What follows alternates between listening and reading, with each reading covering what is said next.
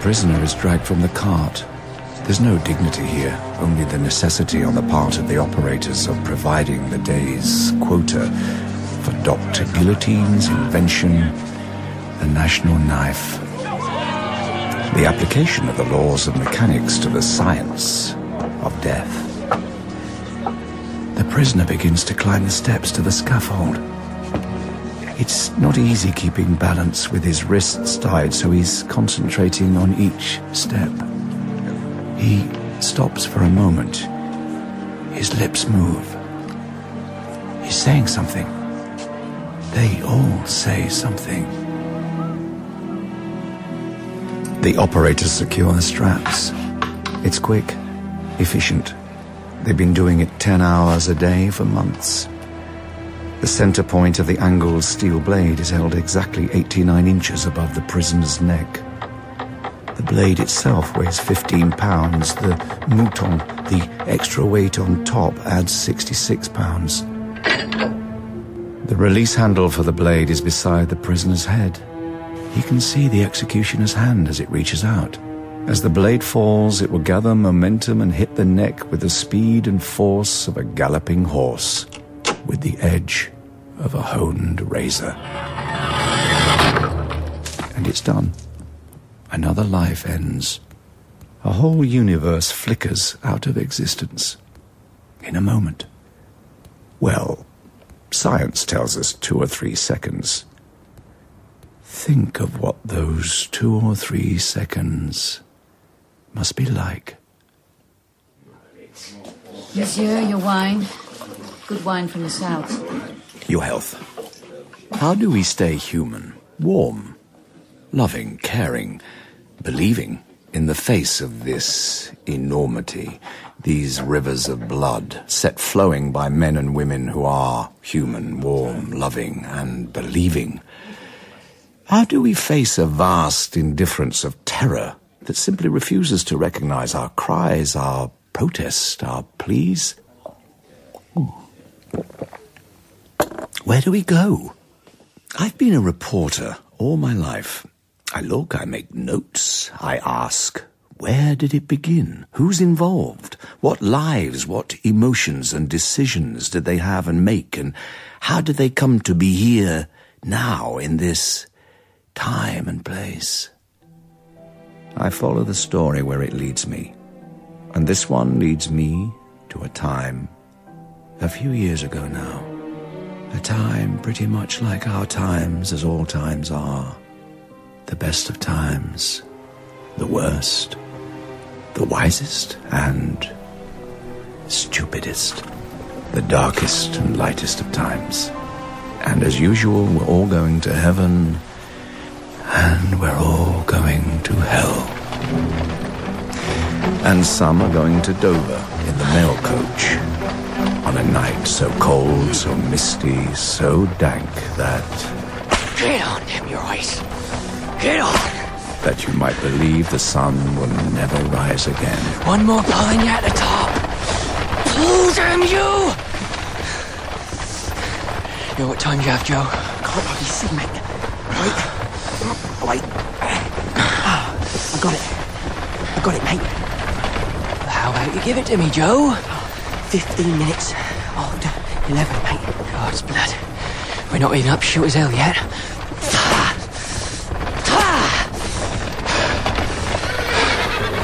Well done, my beauties. Now you take a breather, and then we'll fly.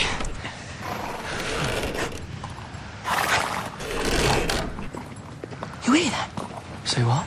Singlaws coming on a canter. More of a gallop? Canter or gallop. It don't have no business out on a night like this. No honest business. Load up, Joe, and let him have both barrels if he so much as blinks wrong. You see anything? Black as the Prince of Wales waistcoat. Show yourself. Damn your eyes. What's your business? We're armed, so don't try no renegado moves. The Dover coach. Never you mind what I am, Cully. Not one step more, or you're a dead man. Do I sound like a dead man? You will in about three seconds. Come forward. Slow. Keep your hands where I can see them. What's your business? A message for the passenger. If you are the Dover coach or not. Bound for damnation on a night like this. What passenger? Lorry, Mr. Jarvis, lorry. That's far enough, Cully. We, we got a lorry in there. Jarvis, lorry. Answer me straight now. Yes. What? Yes, my name is Jarvis Lorry. Easy, Joe. They might be in it together. He sounds like a gent. Much as I can recall at loading, he, he looks like a gent. You reckon that makes him honest? I ain't got all night. Is that Jerry? Jerry, is that you? Yeah, it's me, Mr. Lorry, now. Why don't you get out of the coach, these two bright sparks don't blow me head off. Then I can deliver the message. It's all right, driver. I know this man. Yeah, but I don't know you. Like you, you might be Captain Midnight with a pair of barkers under your Do Oh. coat. I look like I've got a couple of barkers under anyone? All right. Go on, Mr. Lorry. Just don't make me nervous. I'd hate to make a mistake, because my mistakes is made with lead. This man is a messenger from the bank, Tellson's Bank in London. Please put up your gun. Jerry, what do you have for me? Ah, Wait at Dover for the mamselle. That's all. That's all. Any reply? Tell them. Recalled to life. Just that, recall to life. Exactly. Thank you, Jerry. And good night to you. Ah! Good night, Mr. Lorry.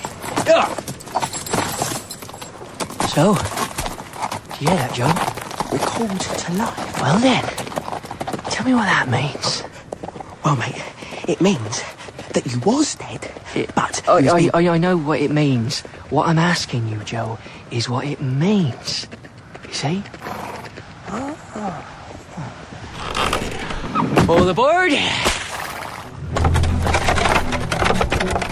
There are many ways you can describe traveling by coach, and they all come down to uncomfortable.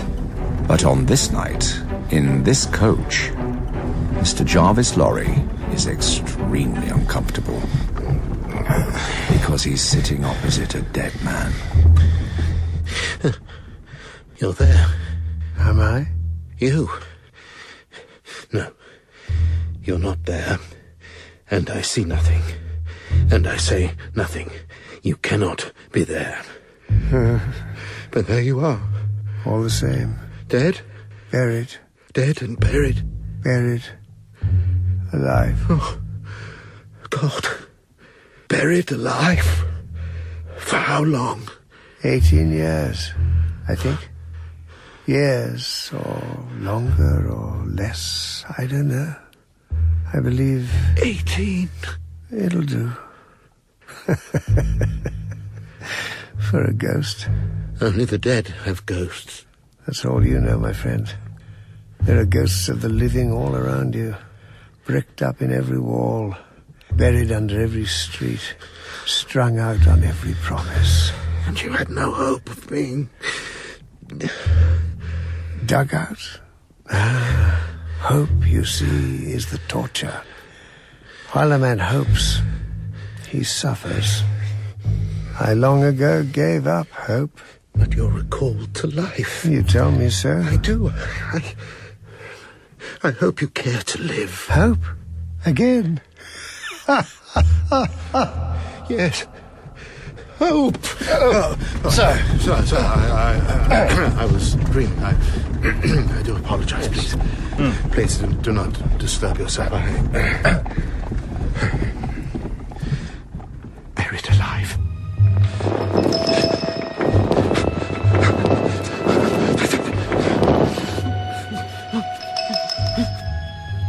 God help us. Buried alive. Nothing. Nothing. You tell me of hope. Down here we have no hope. Only the endless dark and silence. I don't believe that. I can't believe that. It must be possible for us. For us? What? The light, the air, freedom, Where should I go? forward, into the light. Is there light yet in this world? That would be as much an insult as hope. Leave me. I have work to do. Always work. But you don't understand. There is another, a new hope. Recalled to life and light.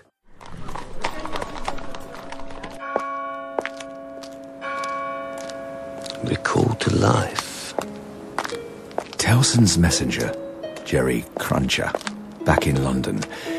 This smoky old town is his place. He don't like the country. But he's puzzled this night as he walks these hard streets past these hard faced houses. What's he on about? He's a sharp old file, that Laurie. Keeps it to himself, though. Don't let nothing go for free in gratis. Recalled to life. Recalled to life. It wouldn't do for me. Recalled to life. My eye, that'd be something, wouldn't it? That'd set our little business back on its heels. Recalled to life.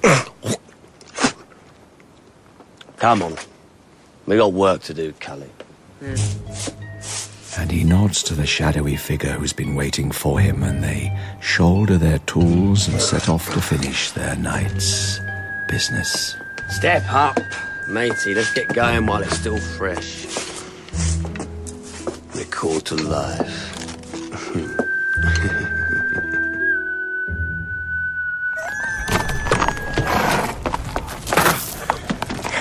Landlord! Good morning, sir. I hope Oh, you had a pleasant journey. It's like a dog kennel in there. And you'll be glad to be out of it, sir. A room, the Calais boat, when does it leave? If the wind holds and the tide's through, she weighs at three. Then a room, a barber, and breakfast, landlord. As you say. Towser, take the gent's baggage to Concord. Your breakfast first, sir. I'm damn sharp set. So Oh, why not? Beefsteak and Swede, uh, Dover sole and samphire, and a little innovation of my own, the uh, sea cabbage. Some calls it sea kale, but I calls it the sea cabbage on account of it's a cabbage and it grows by the sea. Uh, more coffee, sir, or would it be the claret? Coffee and hot, landlord. I don't think I'll ever be warm again after that night. I may be, sir, but after this lot, you won't be hungry. A dead man's leg to follow? Indeed. Indeed. Now, landlord, attend to this. Sir. More coffee for Concord. I want a room made ready for a young lady who may arrive any time today. Room, young lady, today. Uh, She might ask for Mr. Lorry or maybe just the gentleman from Tellson's. Ask Laurie. Uh, Tellson's Bank? Yes. Ah. We've got a deal of custom from Tellson's to the other side and back. Seesaws ain't anywhere, Tellson's. We're a French house as much as an English one, that's true enough. You in the travelling line yourself, sir? Not so much anymore. It's. Good Lord. 18 years since. since I last came from France. Oh, before my time. The George was in other hands then. I believe it was. Uh, your coffee, sir. I'll pour. Still, I'd wager good money Tellson's was in business ooh, 50 years since. Never mind 18. Bankers never bet, landlord, except on a sure deal. And that's sure enough, though you could say 150 and be closer still. Aye, Oh, money has a way of sticking to those who has it, but then so does. a room, young lady, this morning. Exactly. And I think port with the pudding? A bad night's travelling, followed by a good breakfast and a bottle of port, will lead to honest sleep. Untenanted by ghosts of the living this time. No blind fingers scratching at the earth, just the sleep of money and respectability. A worthy man, this lorry, no doubt. And after sleep and a bath, a barber and Landlord! Ah, sir, there you are. I believe so. Your party, sir, Yes. has arrived. We'll see the gentleman from Tellson's in Amity. In amity, I should hope, landlord, it As it were, Concord being your room, so Amity. uh, is hers. Simple, ain't it? Second floor, front, above Concord. Should you care for an escort? The boy Towser. Need not concern himself. I shall find my own way. I dare say you will, sir. Uh, was there anything else? Mademoiselle has taken refreshment. She has, sir. And the uh, dragon. She's taken the dragon. Is this another room? No, sir, it's more in the way of being a termagant. Will there be anything else? No, I don't think so. Oh, uh, well, I shall. Um, Fire breathing. Of a prickly nature, very, I'd say. Termagants and dragons. Thank you, sir.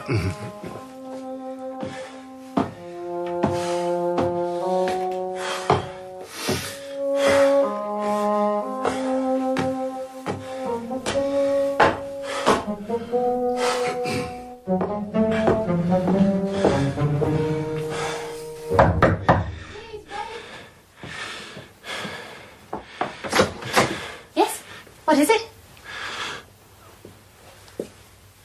Sir? I, uh, I, um, you are the Yes. I was expecting a gentleman from Tellson's, the banking house. Uh, of course. Forgive me, I was taken aback. It has been. Lord, how long? You- I am from Tellson's, and if you are Miss Lucy Manette, then. um, my name is Laurie from Tellson's. Yes. Please come in. You look. Are you ill, sir? May I call someone? No, no, no, no, no. Two stories, four flights, 36 steps. I will uh, sit, if I may. Banker's habits, forgive me, Miss Manette. I am not as young as I used to be. Would you like sherry? Would sherry be. Mr. Lorry, are you all right? My lord, you might almost have been him standing there. Oh, how splendid and how. No, no, no. to business, to business. That's what we must keep in mind. By him, I can only assume you mean my father. I do. And by business, I can only assume you mean myself. Mr. Lorry? Um, you were sent a letter, Miss Manette? Yes. It was rendered necessary that Miss Manette should travel to Paris in connection with some intelligence or discovery respecting the property of her late father, whom she never had the good fortune to know, and there communicate with a gentleman. So please be so good as to dispatch herself. Uh, Myself and the gentleman. I replied to the bank that as I had neither experience of foreign travel nor any handy companion who did, I would take it kindly if the bank Tellson's? uh, would provide me with same. I received a reply by messenger. A gentleman who had been dispatched to Paris would wait at Dover. Indeed. And here I am. and that you would make certain matters clear to me, and that I must prepare myself to find them of a surprising nature. Yes. Mr. Lorry? Ah. what have you to tell me? And as good Mr. Lorry gathers himself to tell his story, so another story begins in another city, Paris. A street where stands a wine shop, a cart delivering a barrel of the good wine of the south. A wheel comes off.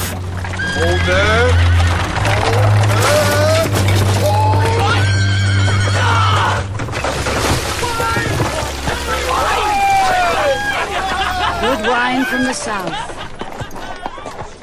You seem unconcerned, Defarge, to see our profits flowing in the gutters. Not mine to rest till it's time for an in our cellar. This mess is the merchants doing. Let them pay for it and replace the load. I'll put my money down when it's under our roof from being drunk at our tables. You're beginning to sound like a merchant. I think not. What we do is give the poor and the hungry solace, somewhere they can come and forget for a while. And talk together and hope. Don't you know that hope's a capital offence in France today? I know it very well. But do they? Look at them, scrabbling for a taste of sour wine. Are those the tools we'll use to build a new world? They're the powder in the keg, Therese. We're the spark. Let once the spark be applied to the fuse, let it run down into the powder, let the powder catch, and there will be such an explosion as the world has never seen. Oh, see there, the tall fellow, the joker. Hey, you, Gaspar! What do you want, mister? Come here! You can't tell me what to do. Come here, Gaspar! Come on, there's nothing to fear. I ain't frightened of you. I ain't frightened of no one. Hear that, Therese? This fine fellow ain't frightened of no one. I heard it. You know why? No. Ah, let go, let go, let go! Because he's too stupid to be frightened of anyone. Over there, on the wall, what did you write, my friend? Hey, you know what you wrote. It was Oh, just a joke, that's all. Ah, that's my ear! And you want I should have cut it No, off. no, no, no, please. You want they should cut your head off. if this hurts like Hades, think about that, my friend, because what you wrote, aye, it's coming. It'll flow like wine until dogs lap it up, but today, uh, Today! You don't write it in the streets. Today you speak it in private to those you can trust. Absolutely. And then one day, when the time is right, we'll write blood across the face of this whole nation. It is difficult to begin, Miss Manette. I am not used to these conversations. Are you quite a stranger to me, sir? Am I not? You knew my father. Did you know me? I am a man of business. I have a business charge to acquit myself of. As I do so, I ask you, please take no more heed of me than if I was a machine talking to you. Yes, that is what I am. And if you care to, to start this machine, then I. It will deliver certain facts in the case of a customer of Telson's Bank. Do you choose to start? Go on then. A French gentleman, a scientist, a man of great accomplishments. I had the honor of knowing him in Beauvais. In Beauvais. Exactly. Our relations were business relations, but confidential. At the time, I had been in our French house for ten years. At what time was this? Twenty years ago. He married an English lady. I was one of the trustees. I do not want you to think it was anything more. No. I am a machine, Miss Manette. A banking machine. But you are telling me my father's story, and it must have been you who brought me to England as an infant. You could not know that. But you could, sir, and for all your machines, you couldn't hide it in your eyes. It was a momentary shock, that is all. I am not involved. I never have been. I turn a huge money mangle, that's all I do. You can have no call on my feelings, Miss Manette, you must know that. In my life, Mr. Lorry, there have been very few people upon whose feelings I could call. Go on. Yes. Um, you are right. This has been the story. Of my father's death. But think if, Miss Manette, if perhaps he hadn't died. What are you saying? Nothing. Nothing at all. I'm merely saying if. Perhaps this gentleman scientist had an enemy, and this enemy had power in a nation where such power was given not to those who had responsibility, but to those whom birth alone had placed in such and such a position. Do you see? Yes. If this scientist, this good man, had been spirited away in such a manner, if, if, What are you saying? if you could only mention how many shillings make a guinea or the rate of compound interest at present offered on the exchange. Mr. Lorry, for my whole life I have been told nothing. I have been left to get on as best I can, on my own, not knowing where I came from or where I might be going in this world. Now you seem to say that everything is changing, and then. What, sir? What have you to tell me? That young woman down, you desperado! Ross! Move, I say, Bo Nasty. Invigilating your way into a room will have none of that here, or you'll be bung upwards on the floor. Ross, he's a friend! Don't look like a friend, don't look like a friend, like a friend. I assure you, ma'am, I have only the best of intentions towards Miss Manette. Ross, do leave off! The witch making the little bird shout don't look like good intentions to me. This is hunting rabbits with a dead ferret, I say. I'm a banker. I have news for Miss Manette. Which I dearly wish to hear, Ross. Please, do let him get up. If you're sure that any arsey-varsey business and he wish he never left home today. Mr. Lorry, this is Miss Pross, my best and only friend. She has looked after me since ever I can remember. The dragon. Come again, Alexander. Nothing, nothing, nothing. May I proceed? Please do, Pross. Sit down. He has been found. He is alive. Changed, God knows how changed. In Paris, at the house of an old servant, I am going to identify my uh, client. You are going to. to see your father for the first time in your life, if you will come with me. I. I. Well, you fired the gun there, what and all, mister. Ladybird, are you? It's all right, Pross. I, I knew it, but somehow, until the gentleman said it, he is alive. He is alive. And no more than that. For the rest, we must go to Paris. That is why you were summoned here. Can you do it, Miss Manette? Can you face what must be faced? My little chicken's game for anything you can put up, Jack Slack. Changed. Eighteen years lost, then recalled to life. How could he not be?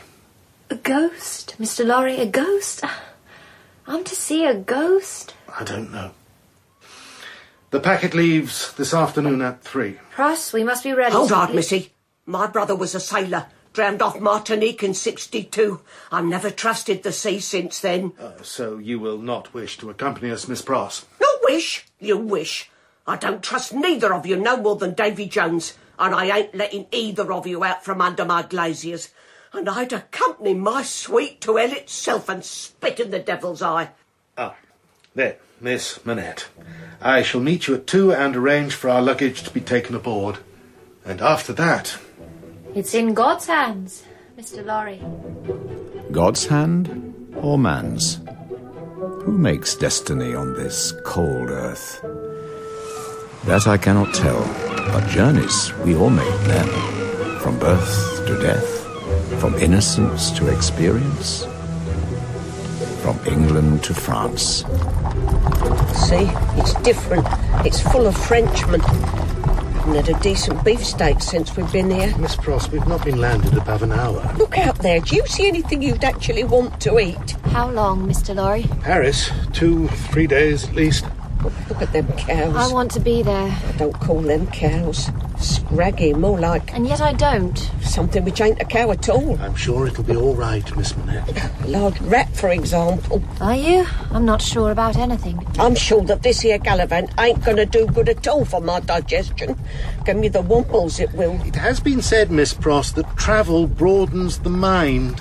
The only thing three days on this rattler is going to broaden ain't going to be my mind. When I gets off this, I'll be telebreached. Paris, and a street where only days ago wine ran red over the cobbles. Are you all right, Lucy, my sweet? You looks pale. Maybe a lick of squizzle to bring a blush to them cheeks. No, Pross. It's... business, just business that we have to do, Miss Manette. But it isn't, is it?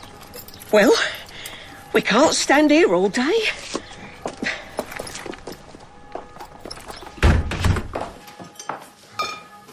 Madame, Monsieur, we have come to. for our good wine from the south, please come through.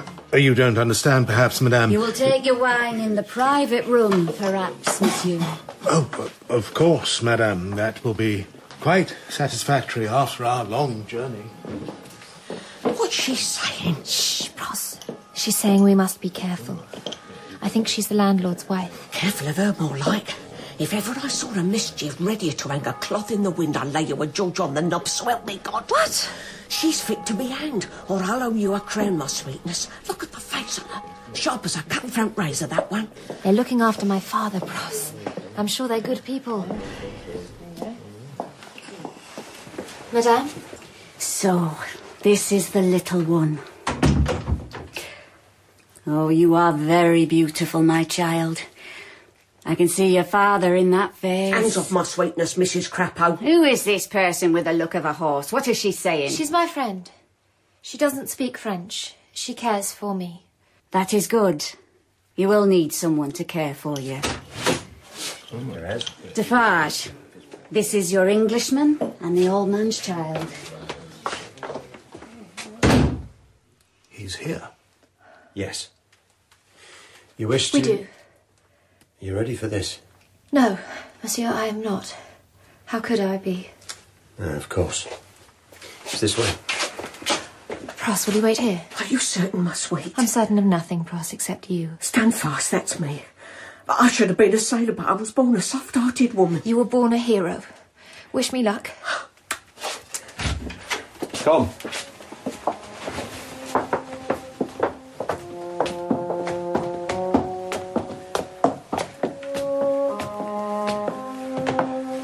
Stairs. Why is it always stairs? Is he alone? Who should be with him, mademoiselle? Always. It's what he wishes, when he wishes anything. You're scaring me, Monsieur. This is France, mademoiselle. You do well to be scared. but of his own wish. It was how he came to me when they said he was free. Is he changed greatly? You remember me as I was 20 years ago, monsieur? Yes, you are the same man, but older. And I? As I remember you, but better on the stairs then. We've been in the world, monsieur Lorry. He has not. He has been somewhere terrible, and so. Yes, he's very changed.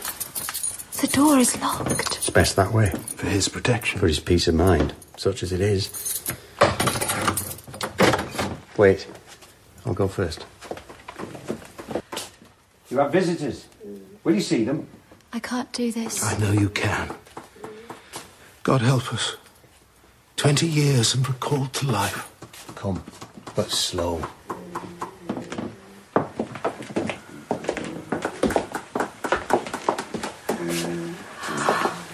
God in heaven.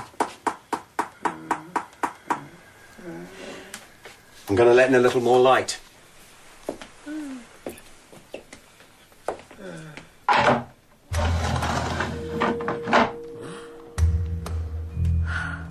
Shoes. He makes shoes. Good shoes. Show them to the gentleman and the young lady. Oh, they are. Yes, they're good. A woman's shoe, yes. Perhaps a young lady's shoe. It- It's very small.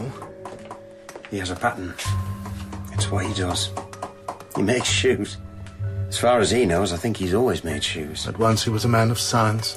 Once upon a time is a fairy tale. How did he come to me? From what I know, he asked them, and they, in their great mercy, allowed him to take up the trade.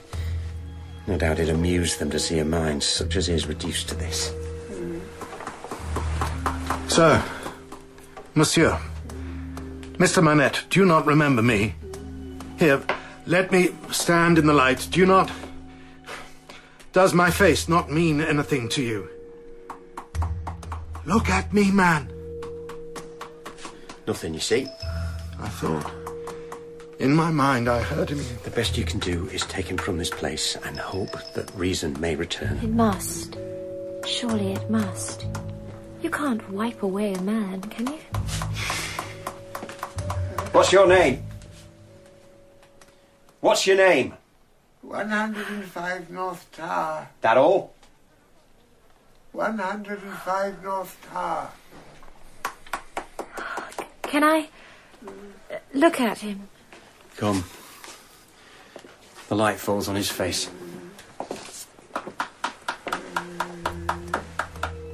So old. Not so, mademoiselle. Not 50 yet. Not by a long way. I don't know what to do. What should I do? I don't know him. And then, as if the sun shines into this sunless room, there's something, a flicker of brightness in his eyes, and he reaches out and touches her hair. Just two or three seconds. The time it takes to die under the blade, perhaps, or to be recalled to life. She cannot know any more than any of us can ever truly know what is in the mind and heart of another. Hope. That is all she has, because hope is all there is in the end. He has a locket of hair. My mother's hair. That's all he has left. Miss Manette, I did not know. I should not have asked you to undergo this trial. It's my fault. I am so sorry.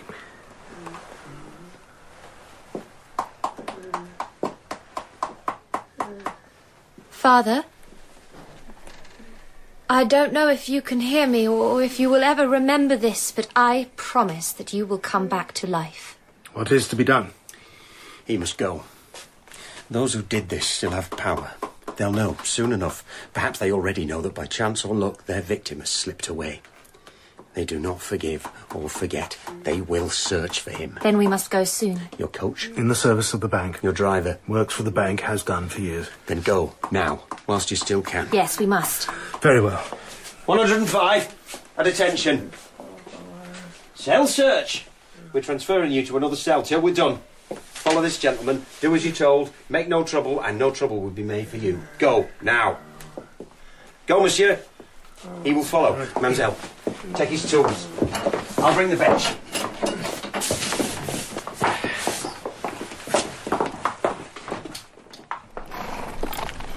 Is he settled? He's agitated. We should leave.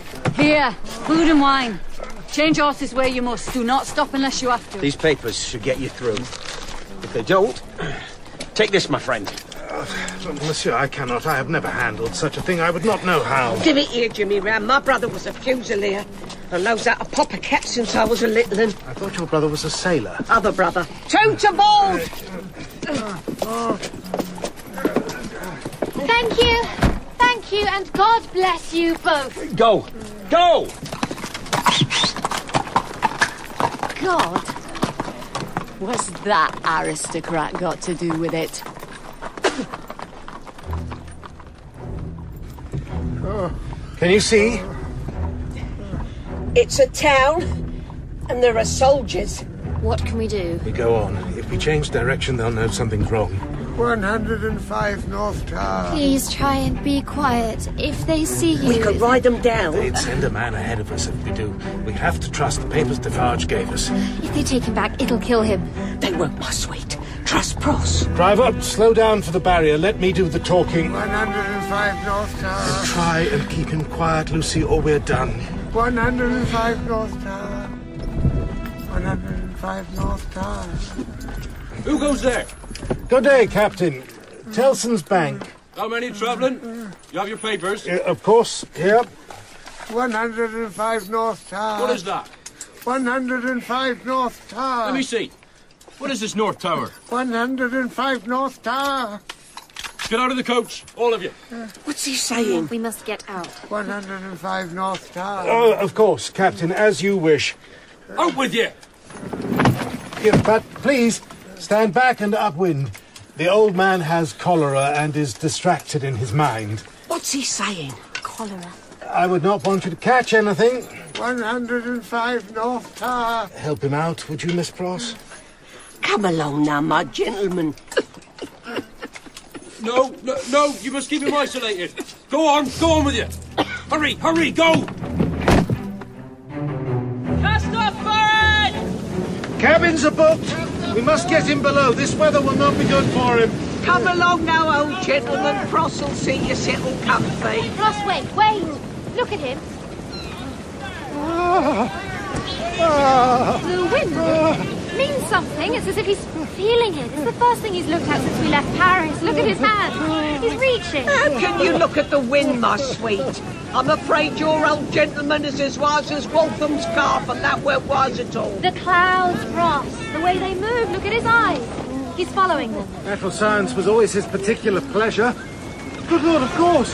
He wrote about them, delivered a paper on cloud formations to the Institute in Paris. Go below if you like. I'll stay with him. Our biscuit, I done it, stowed away.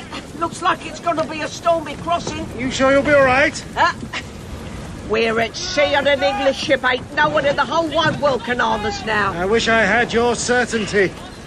Come on, mister. Looking at it won't get it shifted. Good Lord, Miss Pross.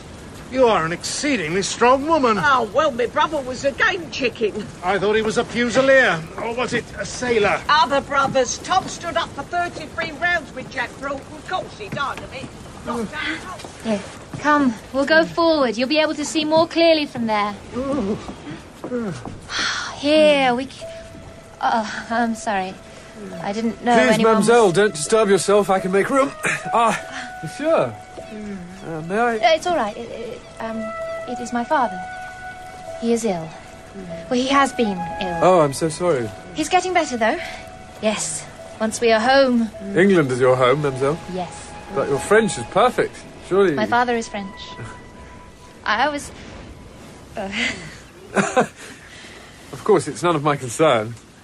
Perhaps, though, I might lend your father my cloak to shield him from the wind. that is kind, monsieur. Not at all. May I know your name? Miss. Manette. May I beg your understanding? I. To tell you the truth, I've been in France on business of a delicate and difficult nature which might uh, get people into trouble, and I would not for the world, Miss Minette, wish to cause you any trouble. I have been travelling under a name not my own, and I shall be going back and forth.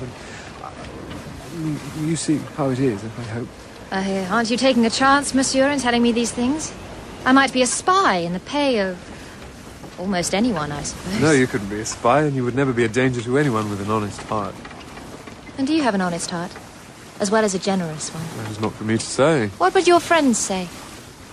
Well, they would say he is impetuous, acts before thinking deeply, but always from the best motives. He can sometimes harm his own interests in pursuit of what he believes to be justice.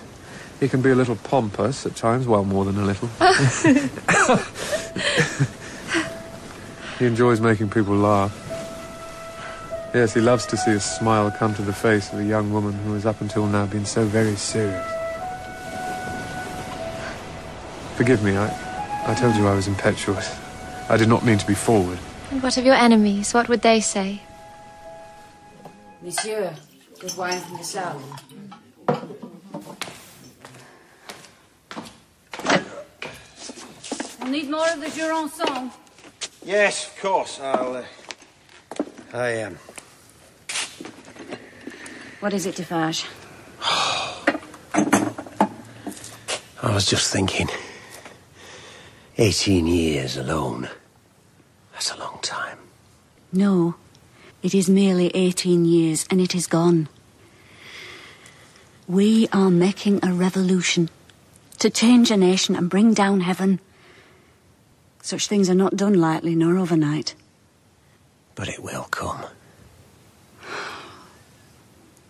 It will come.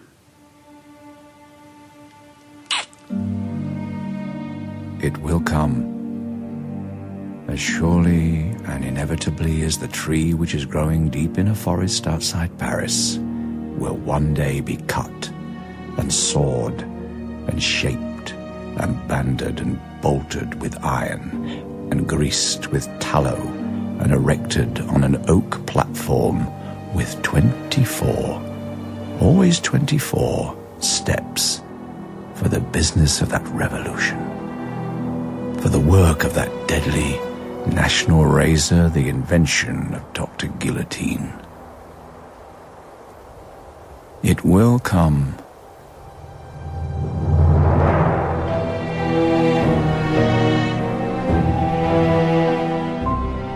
In A Tale of Two Cities by Charles Dickens, Jarvis Lorry is played by Jonathan Coy, Dr. Manette by Carl Johnson, Lucy Manette by Lydia Wilson, and Miss Pross by Alison Stedman.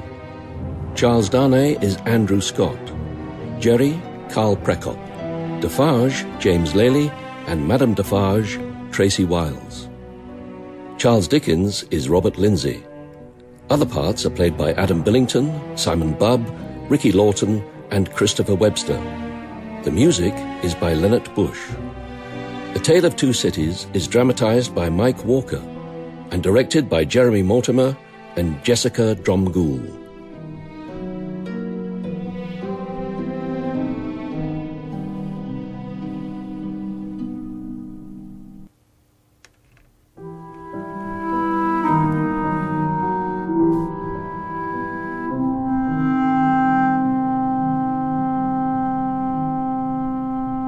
Dr. Manette has been recalled to life, brought back from France by his daughter Lucy and Mr. Lorry of Tellson's Bank. On the ship home, Lucy meets a young man who will not reveal his name, but even in so short a time engages her affections. Time has passed. They have not met again. The doctor has regained his wits, and Jerry Cruncher, long-time employee of Tellson's, starts another day's work.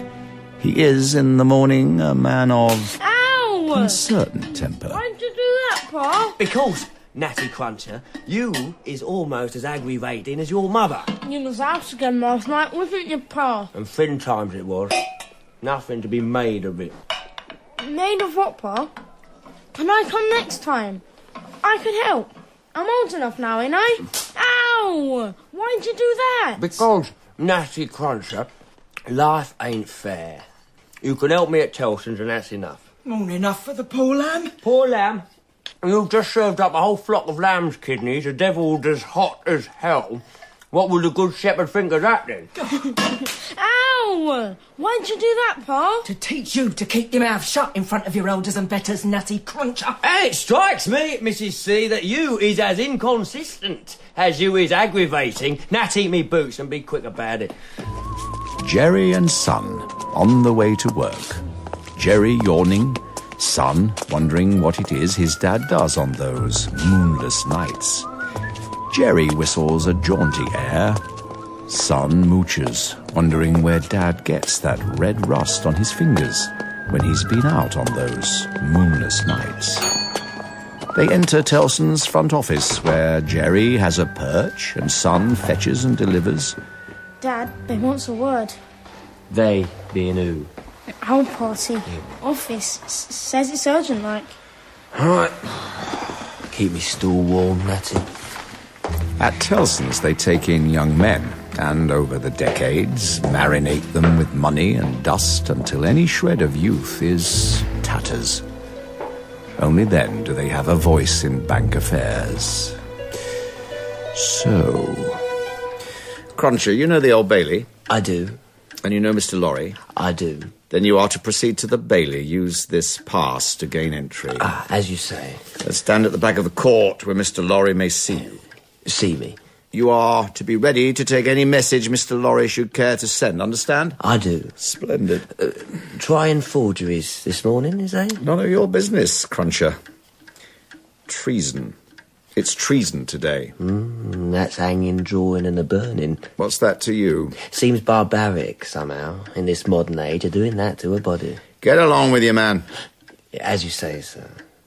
Jerry leaves at his own pace, in his own style, still pondering why they should trouble a body that might, untroubled, turn a decent profit for a fellow in their business. Is it a job, Pa? I'll do it. I can run fast. Y- You knows I can. Ow! Why'd you do that? Treason. Treason, they say. The prosecution may continue. Thank you, Your Honour. Your name, sir? Barside.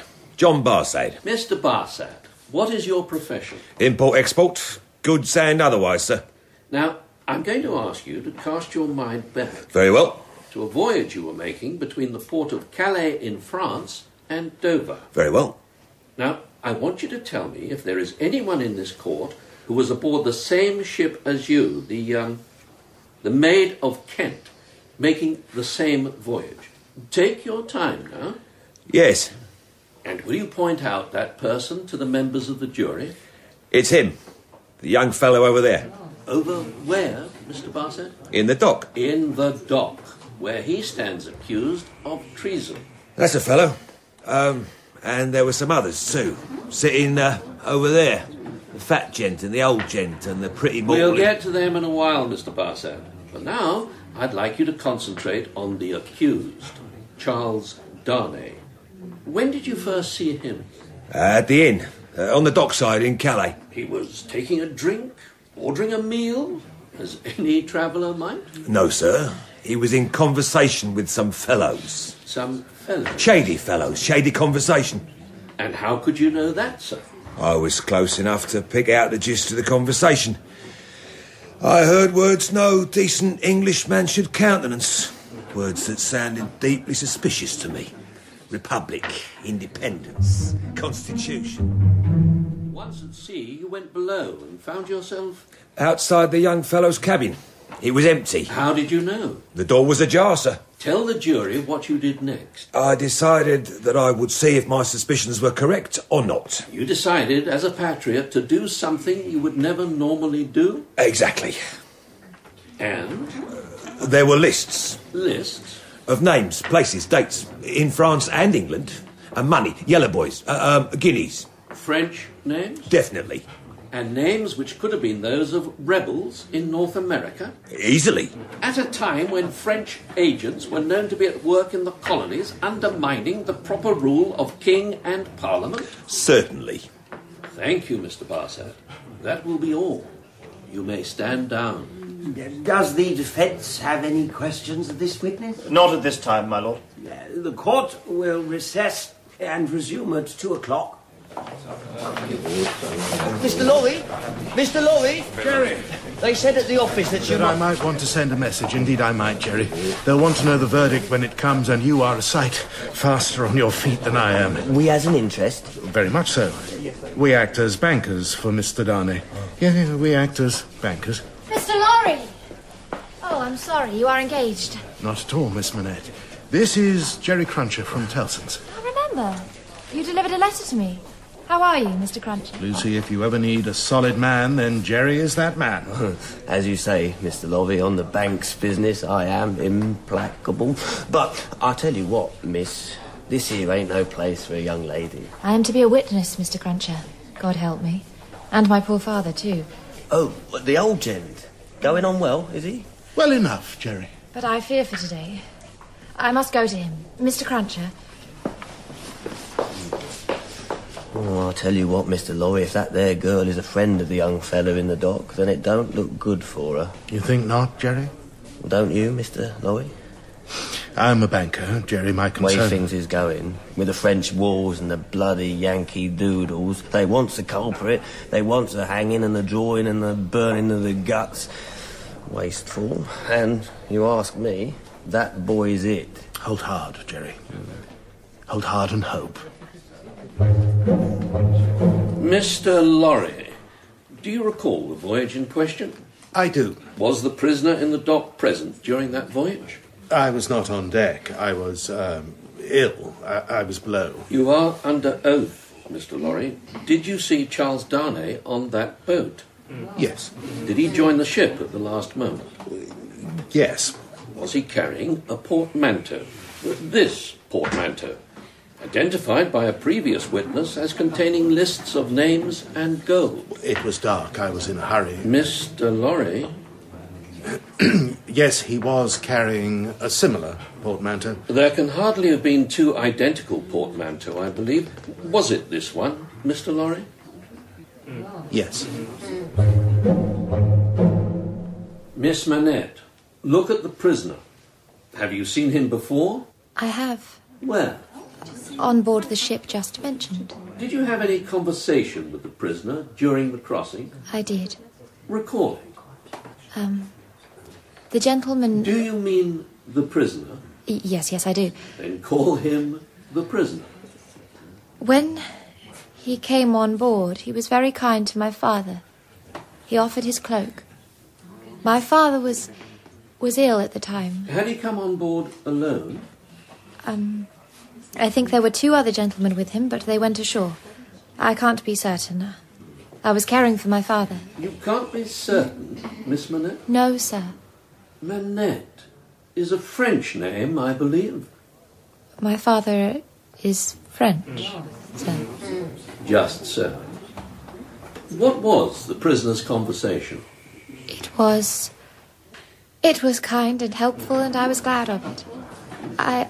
I hope I may not do him any ill today in return. It is quite clear where your sympathies lie, mademoiselle. Uh, did the prisoner tell you his name? He said that he was engaged in a business that might get people into trouble and and did not wish to harm anyone. By giving his name, like an honest man.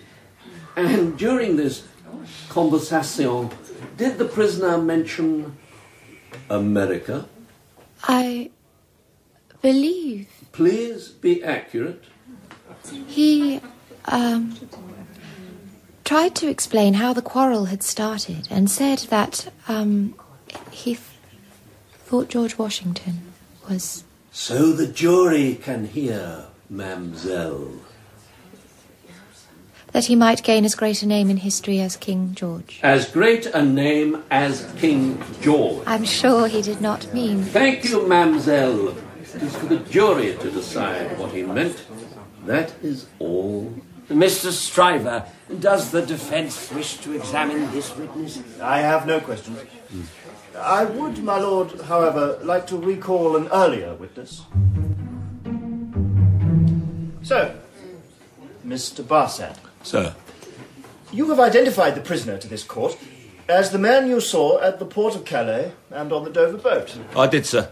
And I dare say, being in the import export business, you have a good memory for faces. Second to none. Now, help me here, if you would. Import export of what? Goods. Goods, you say. And yet, There is no mention of a Barsad or firm so registered in any of the directories that are published by the Board of Trade. The name, uh, a- a different name, yes. Yes, indeed, sir. You appear to have a number of different names Cly, Howard, Bramley, under which you testified in a case concerning treason two years ago. I, I don't know. I, I- I can't say. Could it be, Mr. Barsad, that you are in fact a spy, an agent provocateur? My working lord, for- I must object to the direction of questioning my learned friend is following. It can do no good. There are matters of national interest. I agree, Sir John. The jury will disregard these remarks. Uh, The- Mr. Stryver, please confine yourself to the case at hand. The witness's profession is not in question here. Of course, my lord. I shall not mention Mr. Barsad's profession again. Mr. Barsad, using the skills of observation and recollection gained over many years in the import export business, uh, will you do me the favour of looking at the gentleman who stands now beside me? Uh, perhaps if the gentleman might advance into the body of the court, my lord. Uh, this is most irregular. I would say most regular. Mr. Carton is my second in this case. It is quite proper that he may stand in this court. My lord? Very well, Mr. Stryver. Mr. Barsad, look at this gentleman. Look at the prisoner in the dock. Can you be certain which man you saw on the Dover boat? They. they look. Pretty much identical. Although I suspect Mr. Carton had a rather heavier night of it last night than did the prisoner. Anything to say, Mr. Barsad? Nothing, Mr. Barsad? Then you may stand down, Mr. Barsad, and return to your labours in the import export business. No doubt being well known as a result of this case will help you prosper. Silence! Did I say silence? Mr. Stryver. Members of the jury, this case depends upon the accuracy of the identification of Charles Darnay as being in a certain place on a certain day. The rest of the evidence, I will prove to your satisfaction, is hearsay and hot air. The only real question is, and remember, a man's life hangs upon it, is this the man? Or is this the man? Hubbub in court, celebration amongst our friends, a message sent. Jerry! Acquitted.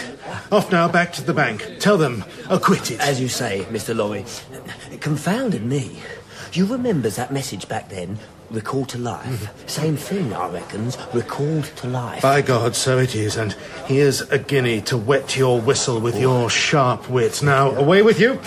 And Mr. Jarvis Lorry struggling to keep mind fixed on ledgers and profit and loss. Here he comes, here he comes. Mr. Darnay, sir, I give you joy of your acquittal. I hardly know what to say, beyond giving my everlasting thanks to Mr. Stryver. I have done my best for you, sir, and I believe my best is as good as any man's. Better, by God, Mr. Stryver. Mr. Stryver, a gent of 30 going on 50, as certain of himself as the Bailey is of itself. Well, you've been here, so you should know. You are a man of business, after all. I am, sir, and as such, I think I may say today's business is well done. And- Oh, Miss Lucy, how is your father holding up? I think I should take him home, sir. The memory of those days does not help him. But I cannot go without Mr. Darnay. I hope what I said, what I had to say. Miss I- Manette, never in the world. Any harm never to any you. harm from you. I would not cause, not for the Oh, world. For the world, Miss Manette, for the world. Then I am so glad that you. No, you're s- I am um, to see you there, in that place. Miss Manette, No, it is so hot. That is all. I... Miss Manette, you are faint. Here, take my arm. A chair for Miss Manette. Sir, I. I... um, No, it's all right, sir. I will assist Miss Manette. You might say you are already doing so, sir, since after today's little performance we could be the same man. Miss Minette, here is a chair.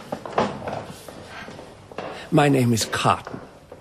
Sydney Carton. Good Lord, Miss Lucy, I am derelict in my duty. Please, Allow me to escort you to a cab. Your father is waiting. Yes, I must go. Uh, Mr. Darnay. May I come and see you so I may thank you at a better time? In a better place? I wish you would, sir. We must go now. If nothing else, business calls. Goodbye, Miss Minette. Well, friend Darnay, did you expect to be standing here alone and free on this evening? I hardly seem to belong to this world at all yet. You were well on your way to eternity today, that's for certain. Without Stryver, you'd have swung and been barbecued for an avid public at Tyburn. You do not need to remind me, sir. Ha. I owe Mr. Stryver much. Oh, he's a wily bird, is Stryver. But then you owe the chance of our being so alike. Are we and I- alike? Except in looks. And even that out of a shadowy courtroom. Have you eaten? Nothing. I couldn't. Then let's say you at the least owe me a dinner, and I know of an inn nearby where they have a private room. I take it you do not care to be on public exhibition any longer. Very well. Let us dine together.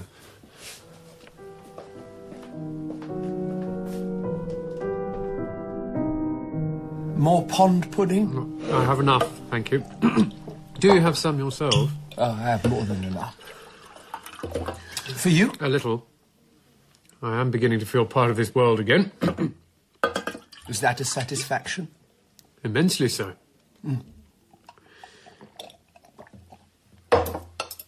Well, then, perhaps you are right. We are not much alike.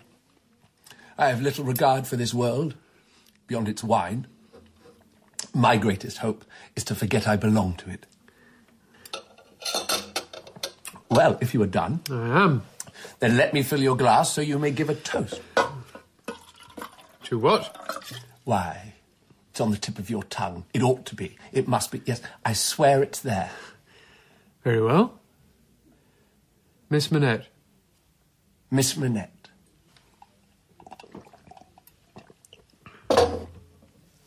You don't think her worth a full glass, sir? I have drunk enough for today, I think. Then tell me, Yes? is it worth being tried for your life to have the sympathy and compassion of Miss Minette?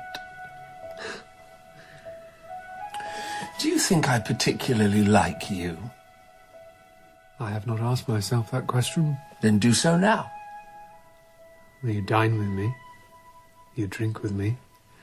Uh, No. I do not think you do. You're not a fool, then.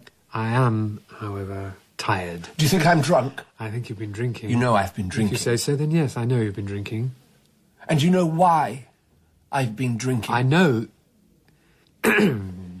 it's none of my concern. If you'll excuse me, I'll leave you. I have to make preparations for a journey. To France again? You're taking a chance? I have no choice. A matter of honour. Will you visit her before you go? I'll pay on the way out. Then tell them to send up another bottle of claret.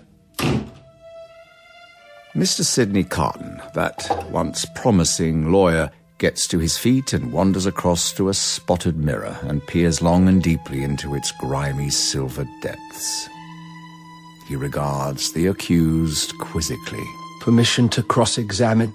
It is, of course, in this court given. Now, my friend, you appear to have got yourself into a fine mess here. Hmm? I will answer any and all charges at the proper time. Would that be sober or in vino veritas, Mr. Carton? A fine motto for a lawyer. and a drunk Mr. Carton. Meanwhile, we, you and I, take account of the fact that this is a tale of two cities, two countries, two cultures inextricably twisted and knotted together. So, Paris, where Louis XVI holds his monthly reception. But our business is not with that royal gentleman. History will settle with him in its own good time. We shall go to the magnificent portico where another lord in power, though not so much power, and today feeling somewhat slighted, calls. My carriage. directly, Monsieur le Marquis. For such is the Marquis Saint-Evremond. Even if he is a little peaked today, this world and all that he wishes from it is at his command. Take me home. He wishes to go to his chateau outside Paris. It will be done with all possible speed and as little discomfort as is humanly possible. But first, the flying carriage must pass through the narrow streets of the old city, down a particular narrow street, where a fallen barrel of red wine, the good wine of the south, once flooded the cobbles. What is it? Why have we stopped? No! No, no, no! What is that noise? A child in the way, sir. The gentleman leans from his window and regards the cobbles with disdain, for once again they run with red. So much red from the body of so small a child. Your child? Dead! Dead! Yes, yes, it is sad. Here, take this for the burying. It'll be more than enough. I hope you have other children. The commotion brings forth a local tradesman. Be brave, Gaspar. it's better for the poor child to die a quick and painless death rather than live on in this world. You are a philosopher, my friend. What's your name? Defarge. And your trade? I sell wine. Huh? Good trade. Here, spend this as you wish, my philosopher. Very well, driver, carry on. Come on. A hand closes over the fallen coin. An arm draws back. Ah! Who did that? Who threw that? Damn you, who? Apart from the dead child, the street is now empty except. Yes, from the wine shop. A woman comes, pale, her eyes blazing as she fixes her gaze on the gentleman. But he sees nothing. Carry on. All this is beneath him. He hardly cares to notice. Nor would he notice the extra weight the coach is hauling now, as from one hanging beneath in the carriage chains. The people emerge. Water is flung to clean the cobbles, and the body of the child is borne away. But oddly, the father, the grieving father, is not amongst the bearers. The countryside brings solace to the soul, and by the time his carriage delivers him to the door of his chateau, the Marquis Saint Evremond has quite regained his composure. Welcome home, Monsieur le Marquis. I trust your stay in Paris was satisfactory? Satisfactory, Gabelle. Has my nephew arrived? No, not yet, sir. Very well. When he does, bring him to me. I shall dine in one hour in my chambers. Gabelle? I beg your pardon, sir. I was. Uh... There's something wrong with the coach chains. They've been interfered with. Uh, well, see to it. Of course, as always, Monsieur le Marquis. The park surrounding the chateau is uh, charming, formally laid out with walks and lakes and of little interest to the man who slips over the wall and creeps with the creeping shadows of evening. Closer to the ancient stones, pink in the last of the sun, of the fairy tale chateau. A window springs to brightness as lamps are lit within. The master's room, surely. The man, stained with the dust of many miles, settles down to wait. He is not hungry or thirsty. He has but one purpose, and so he waits. And as he waits, another carriage comes. It makes no difference to him. His course is set.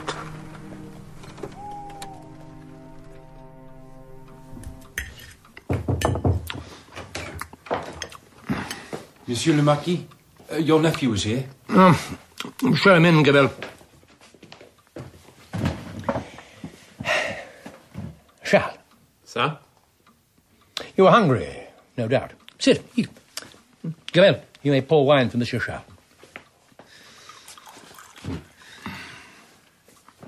You left Paris? Early. I did not care to stay. You? I came direct. From London. You've been a long time coming. On the contrary, I told you I came direct. Not a long time on the journey, a long time intending it. I was unavoidably detained by various circumstances. Without doubt.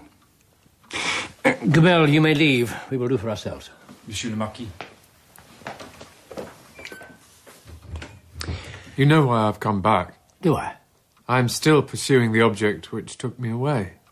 I will continue to do so until the end. Death, Charles. Oh, surely not that far. Would you care? For all I know, you may have actively worked against me. Oh, no, no, no, no, not at all. I know you would stop me if it came to it. I know you would not care how. My dear boy, you can't pretend that I didn't make all that perfectly clear years ago. I agree. Thank you. I believe it's only your own loss of favour at court that has kept me out of prison in France. Dare one ask you to explain? You no longer have the power to issue a letter de cachet and have me confined for as long as you desired. Your past behaviour has been such that even this government has cast you off. Mm, cast loose, perhaps, never off. We are what we are. The old order. Though, granted, there have been some ill advised attempts at reform which have resulted, as you say, in my no longer being able to protect the family honour with that oh so convenient little document. Did you like the wine? And thank God for it. Yes, good wine. Enough! Enough, Uncle. Ah. You have made our name detested. That is merely the involuntary homage of the low to the high. Driving through the village, looking at the people, at their faces, at what you and yours have made of them, Please. I see slavery, I see fear, I see hate. Then you see the world. Through your eyes, perhaps, not mine. Through intelligent eyes, Charles. Look at this world. The animals, the insects that teem upon it. Do we see great compassion? Do we see love and care? We are not animals, Uncle. We are men, and men have a choice. Do we really, my boy? The strong, the fast, the clever survive and live off the slow, the stupid, the weak. I'm not saying this is a, a good thing or a bad thing. I'm only saying it is the thing. Huh? But you must be tired after your journey. Shall we continue this tomorrow? As you wish. One more thing. Of course. As long as you require. You see, in this dog eat bitch world, it's the civilities that make us human, not our hearts. Hmm? But do go on, go on. We have done wrong and profited by it. That is a fact. There are no moral facts, Charles. Try not to be weak headed. Our family. My father. Is dead. My mother, too. But it was from her I received this command to make things right. I am bound to a system, part of a family. But I have no control over either system or family. Of course, when your father died, I inherited. And, and let me be clear, Charles. I will give you no help in this matter. You cannot have expected that I would end this system that served us well, and I at least will defend it to the end. It is the only sensible thing to do. Better be a rational creature and accept your natural destiny. But then I see you are lost to the world of sentiment. This property and France are lost to me. I renounce them. Oh, renounce France by all means, but the Chateau d'Evremont is not yours to dispose of, nor will be for many years yet. Whenever it came to me, I would renounce it. What is it but a wilderness of misery and ruin? Oh, Charles, you sound like a schoolboy. what do you intend to do with yourself? I shall live in England, make my way there as honestly as I can. Bravo! Is that all? That is more than enough. To live amongst ordinary people, Uncle, as if you knew anything of that. My servants deal with ordinary people, Charles. I am only interested in the extraordinary. But each one of us, in our own way, is extraordinary. Charles, please spare me any more of this sentimental guff. Are you in love? of course you are. Well, no doubt you'll get over it. Good night. Gabelle, please show Monsieur Charles to his room. Of course, Monsieur le Marquis. You're wrong about everything, Uncle. Love is the greatest. I shall retire myself, Gabelle. I will not require you any further.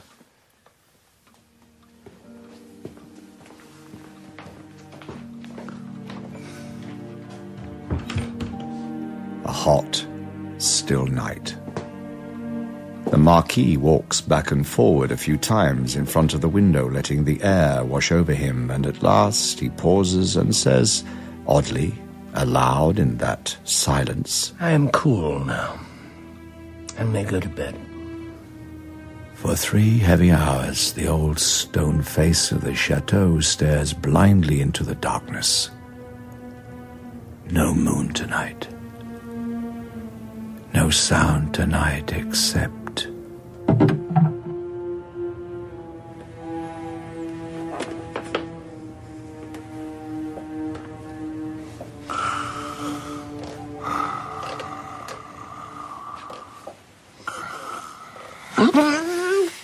He used to play with a wooden grenadier I'd carved for him. Hmm. He marched it up and down. He said it was the bravest of all the brave soldiers in the king's army. He said when he grew up, he wanted to be a brave soldier too. His name was Pierre. My little boy's name was Pierre. Say his name. Say my son's name. I can assure you that I. Say his name. I have nothing.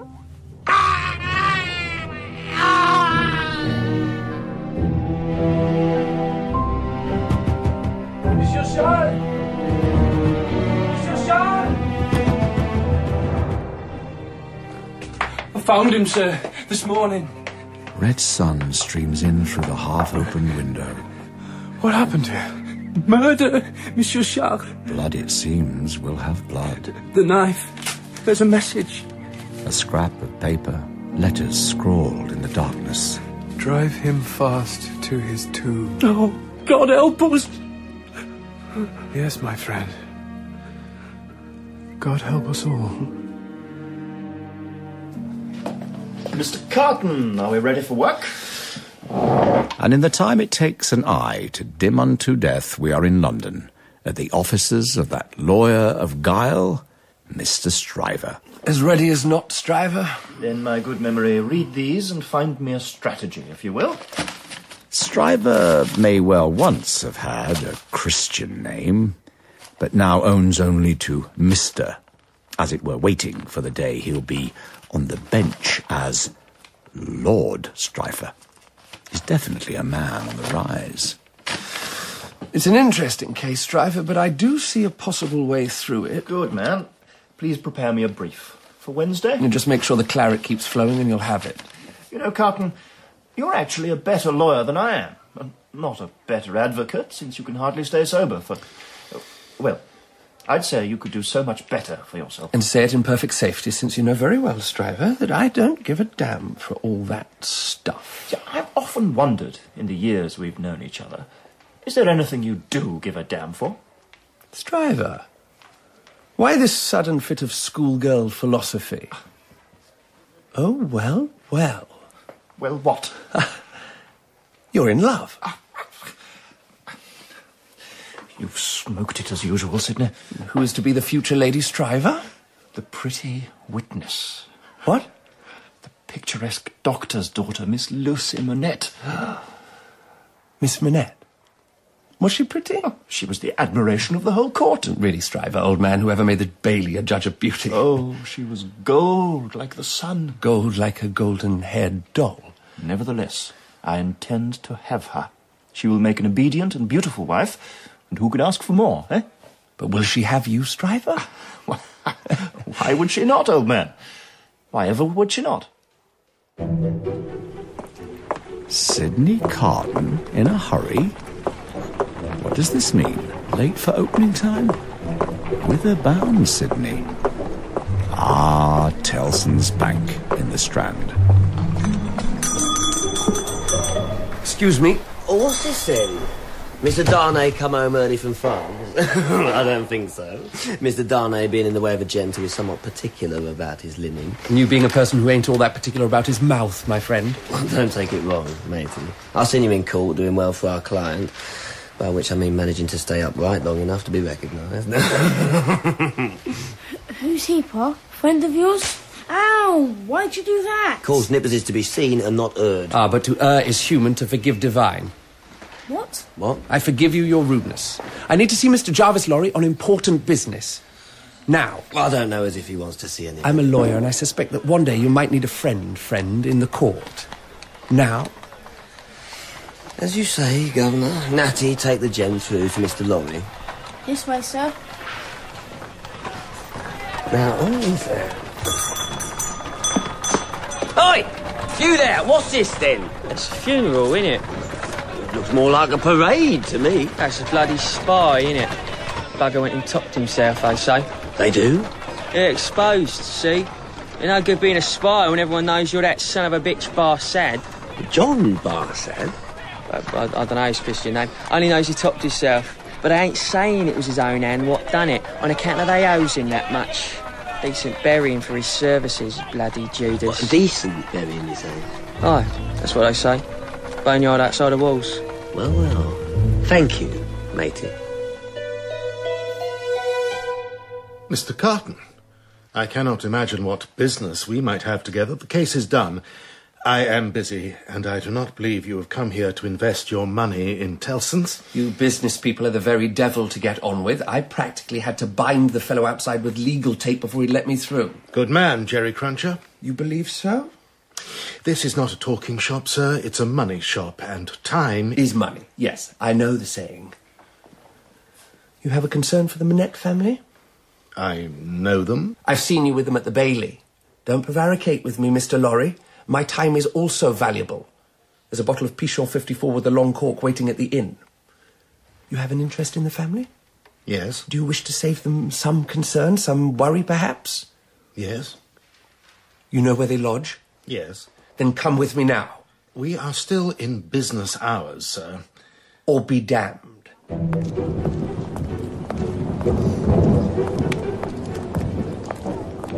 Why, Sydney, what do you do here? I happened to meet my friend Lorry o- of Tellson's Bank, you recall? I do. The memory of that day is pleasant indeed. A prelude, eh, Sydney? Mr. Carton Um, did take the liberty of mentioning your happy hopes, Mr. Stryver. as a friend of the family. Indeed, indeed. Your advice, sir, might prove invaluable i- if you care to share it. I do, sir. Though I fear. I fear in this matter, sir, great honour though it does you, and does Miss Manette. Sir? That you will be too much. I'll be hanged if I know what you mean. Am I not eligible? Eligible, indeed. and prosperous and advancing? Indeed, indeed. Then what, I say, what is your meaning? I think I wouldn't, if I was you.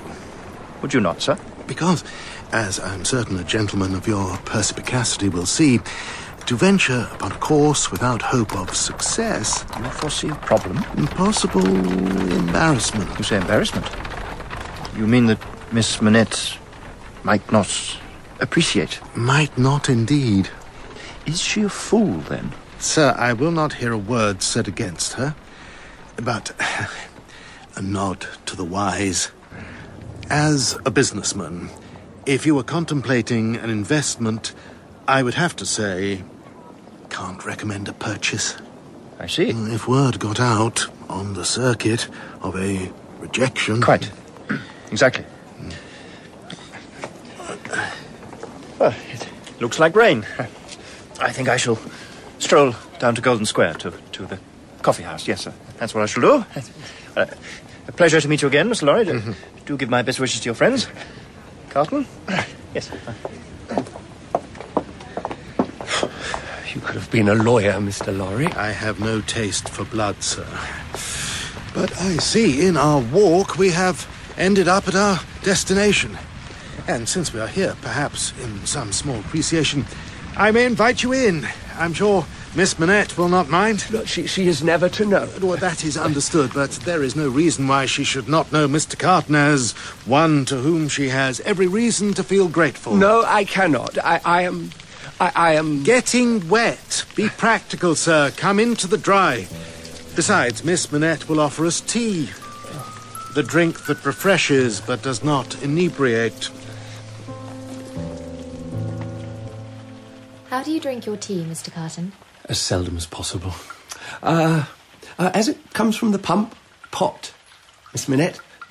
Mr. Lorry, as usual. If you please, my dear.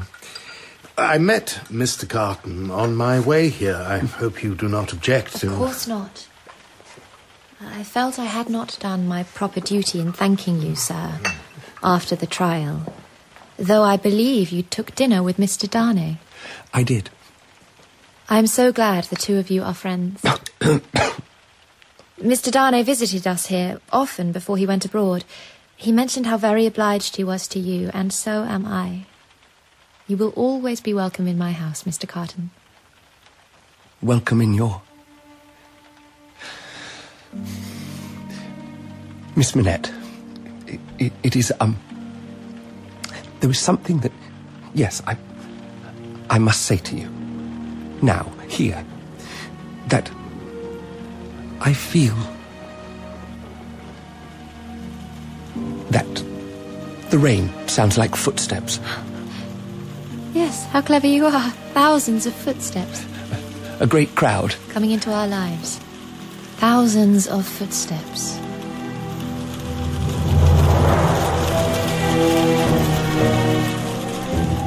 In A Tale of Two Cities by Charles Dickens, Charles Darnay is played by Andrew Scott, the Marquis Saint Evremond by Clive Merrison, and Lucy Manette by Lydia Wilson.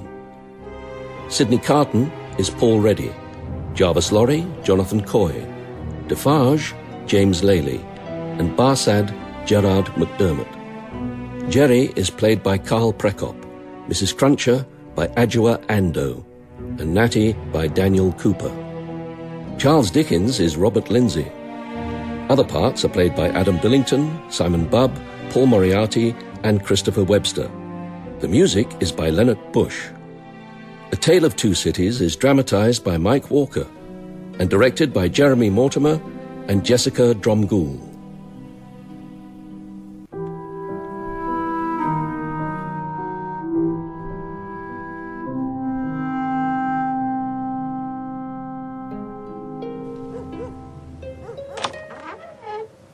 Jerry Cruncher's out. Under a quarter moon.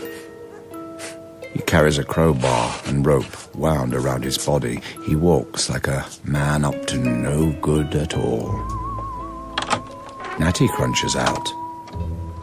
Young Natty, who's been wondering for a while now what Dad does on those nights he ain't home in his bed.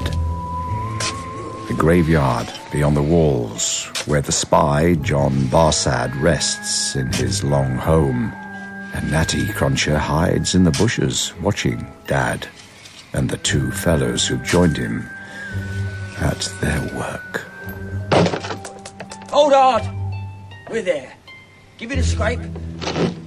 Come on, boys, he don't have to be fit for lunch. He ain't hungry. Let's have him up. Natty worms forward. Half of him has to see this, and the other half would do anything not to. Why? What have I got here? Dad! Dad! A rat. Is it a little rat in the bushes? No, Dad, it's me. It's Natty. Honest, it is. I knows who it is, boy. I was a speaking metaphorically. Like.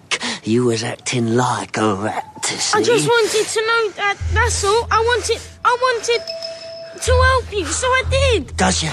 Well, you, you know what helped me right now is that when we takes the gent residing in this here coffin out of it, we puts you in it and nails down the lid so you keeps your mouth shut forever. Open it up, boys. No, Dad. No, please, Dad. I swear, never a word. I just wanted. Please, Dad. Please. I, I'll never tell. Never, You'll never. still be fresh in there and a grinning like the devil himself. I don't want to see Dad. I don't. I don't. Right, hold on, boys. Now, listen to me, Natty Cruncher. Tonight is the night you growed up. You're a man now, and has to take this world like a man. You wants to help me in the resurrecting business? Yes, Dad. Because there's no backing out once you're in. Unlike the grave, eh, boys? I want to help you, Dad. Honest. Well, honest ain't perhaps the word I'd use, but Straight. Are you straight, Natty Cruncher? I'm straight. 'Cause there's good money to be made. Doctors will pay for fresh. And I like to say there's none fresher than Jerry Crunchers. And so, is it to be Cruncher and Son? It is that Cruncher and Son. Stand straight and stare death in the face, because we're all partners now. All right, boys. Well, I'll be double damned and dragged to hell. You cunning bastard. as Jerry swears at the untenanted coffin, as Mr. Charles Darnay visits Miss Lucy Manette. A great pleasure to both of them. Miss Manette, I hope I do not intrude. Mr. Darnay, of course you do not. You did say I should call when I pleased, Miss Manette. I am pleased, Mr. Darnay, that you are pleased. May I, may I take the great liberty of calling I was you beginning to think you never would, Charles. Lucy? You are the most. As Mr. Sidney Cotton visits his regrets via the bottle, then in that other city of Paris, a recently deceased gent in the import export business visits a wine shop in pursuit of his business of importing and exporting information. Ah, good day to you, monsieur. Is it a good day? For a glass of cool wine, why not? They tell me you sell a very cool wine, my friend. But I'm no friend of yours, I believe.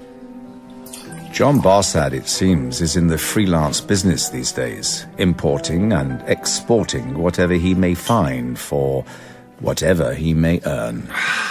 That's good wine. Has the sun in it. Then I suggest you drink it, pay, and go. Listen, Defarge. How do you know my name? It's my business to know names, just as it's my business to know things that others don't know. And is it your business to take chances with your life? Oh, they come and go lives, like information. I hear, for instance, that you have an interest in the sad case of one Gaspard, who was lately found and executed for the act of killing the Marquis St. Evremond. You know of this? What do you know?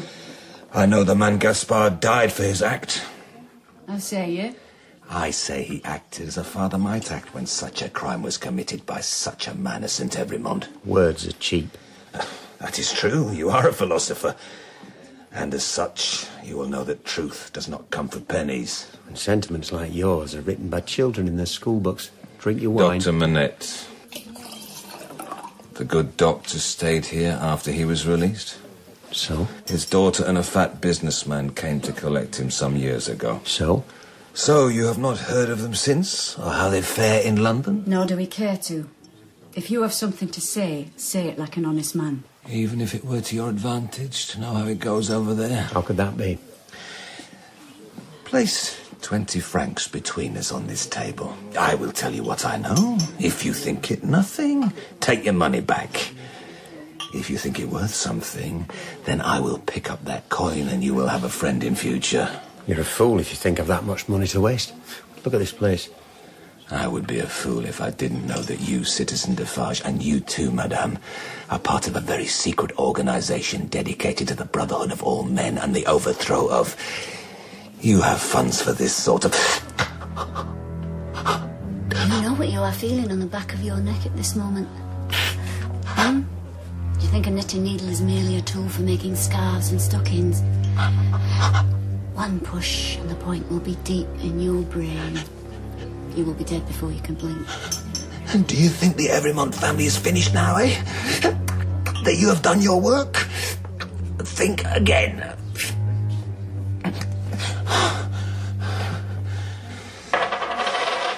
There is another. No. A nephew. He lives in England, works as a teacher of languages. He goes under the name of Darnay. Oh, and he is every bit as arrogant and cold and cunning as his uncle. And he is courting, I hear, the lovely daughter of an old friend of yours, Dr. Manette. What? Hardly credible, is it? that even a St. Evrymond would have the gall to pay court to the daughter of a man his family imprisoned for 20 years. Darnay. Charles Darnay. It seems their crimes live on. The money is yours. Good day. Revenge. 20 francs and confirmation that Defarge really is a part of a conspiracy. A good day indeed for the import export business. And his information is not wrong. As time passes, hearts grow fonder. And there is a boating party on the Thames. Charles, you were never meant to be a sailor. Nonsense! Oh, well, an admiral, perhaps, just not in a very small boat. Oh, Charles, Charles, the oars Useful tools though they be, are floating away from us. so they are. Goodness me, You do not seem perturbed. I have no doubt our friends will come to our aid. I believe I see Miss Pross leaping onto a boat with Mr. Lorry, poor soul, even now. And meanwhile, Lucy, Yes, Charles. I would like to take this opportunity. These. these few quiet moments. We have had many quiet moments in the last months, Charles, and uh, I bless the memory of them. They have meant um, your your visits, our time Yeah, together. they have meant a lot to me too, Lucy. Ever since. Oh, it's a terrible way to begin a thing with ever since. Ever since that first day I saw you on the ship from France, and then in that dreadful courtroom, seeing you there. Yes, seeing you there was. was. I re- remember how I felt when they were questioning me and that dreadful spy who lied and lied. Then I remember. Lucy, this is my speech, Oh. if you don't mind. Of course not, please. But go on. I. I. You see, ever since. Oh. You're not usually tongue tied, Charles. Why, I remember when you started visiting after the trial, we could hardly stop you talking. Poor old Pross would be glaring in through the door, and Father would be yawning away, and you just went on. And Such wonderful stories, and I was always so. Uh, but of course, you must say. Wh- You see, what Lucy, you must know what I am. I mean, where I come from, came from. It isn't easy to. for you. All the times we've spent together, times that for me have meant. more than. other times we have not been together. Oh, that is sad stuff. I want my words to fly like eagles and yet they straggle like chickens. Our friends would have you know? rescued us soon, Charles. I'm trying to say, Lucy. I. I. In my w- way. No, in any way, I have. I have. I have. Yes, Charles. With all my heart, I will be your wife. That is what you were going to ask, isn't it? Oh, my dear love. I am so happy. I am so happy. This is the best day of my life. Whoa! L- Laurie! Brass! My friend! What wonderful news! Whoa! We are to be married! We are to be married! Whoa! Lucy, my love! Oh! Oh! I give you Jarvis, Jarvis! Proposing to my ladybird on the river. Why, it's no better than a sailor's promise. Not to mention that the Thames is no better than a sewer. Come to think of it, it is a sewer. Brass! I am so happy I can kiss you here and now!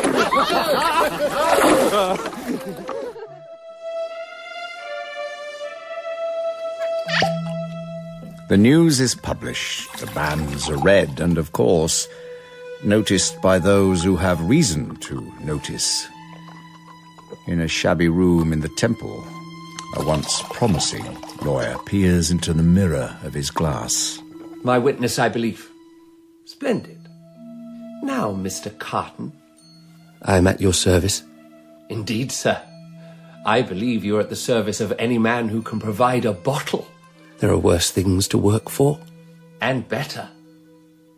Mr. Carton, three months ago, on hearing an article of news, I believe you took steps to ensure that certain events did not, as a consequence, occur. Am I right? I did my best to ensure Stryver didn't deliver his offer of marriage to Miss Minette. Yes. Why? I thought it an unsuitable offer. For him or for her? For her, of course. Thank you. Now I believe, Mr. Carton, you've gone on record a number of times as maintaining you do not give a damn for anything at all on this earth. Is that so? Answer clearly so the jury can hear. I have. Then why? I beg your pardon. Why did you care what was suitable for Miss Manette? Come, come, sir. The question is clear enough. Surely, for a man of your supposed ability, Here we come to it at last. I. Stryver is. We are not talking about Mr. Stryver. We are talking about Lucy Manette. I did not. I did not. She is. A golden haired doll. Did you not call her once? I ask you again. Why do you care? because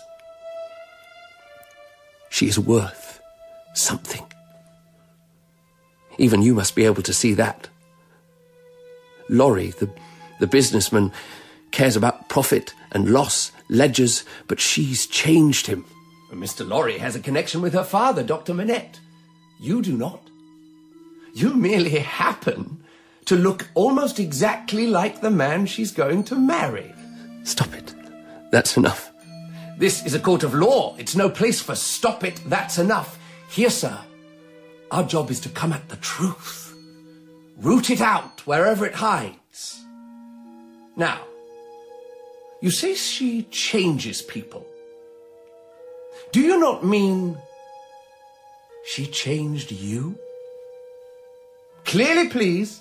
He pauses for a long, long moment, then. Yes, I do. Do you not mean she made you care about her? Yes, I do. So you have feelings for her? Yes, I do.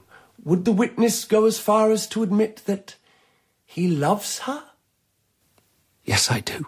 And does the witness have any idea how ridiculous a spectacle he is making of himself? Yes, I do.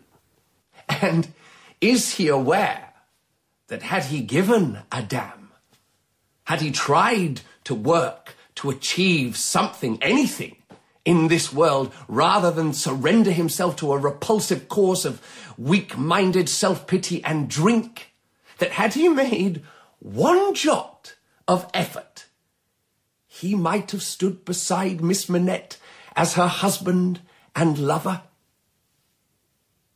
Do you have anything at all to say, Mr. Carton? Anything? Nothing. Then it is nothing. And dawns the wedding day, and all is. Careful in the kitchen, you lubbers. Don't you be denting the dishes, or I'll have your gizzards for garters. Ah, good day, Miss Pross. Why, you're looking quite flustered, Miss Pross. That ain't the half of it. Getting married is no joke, I can tell you.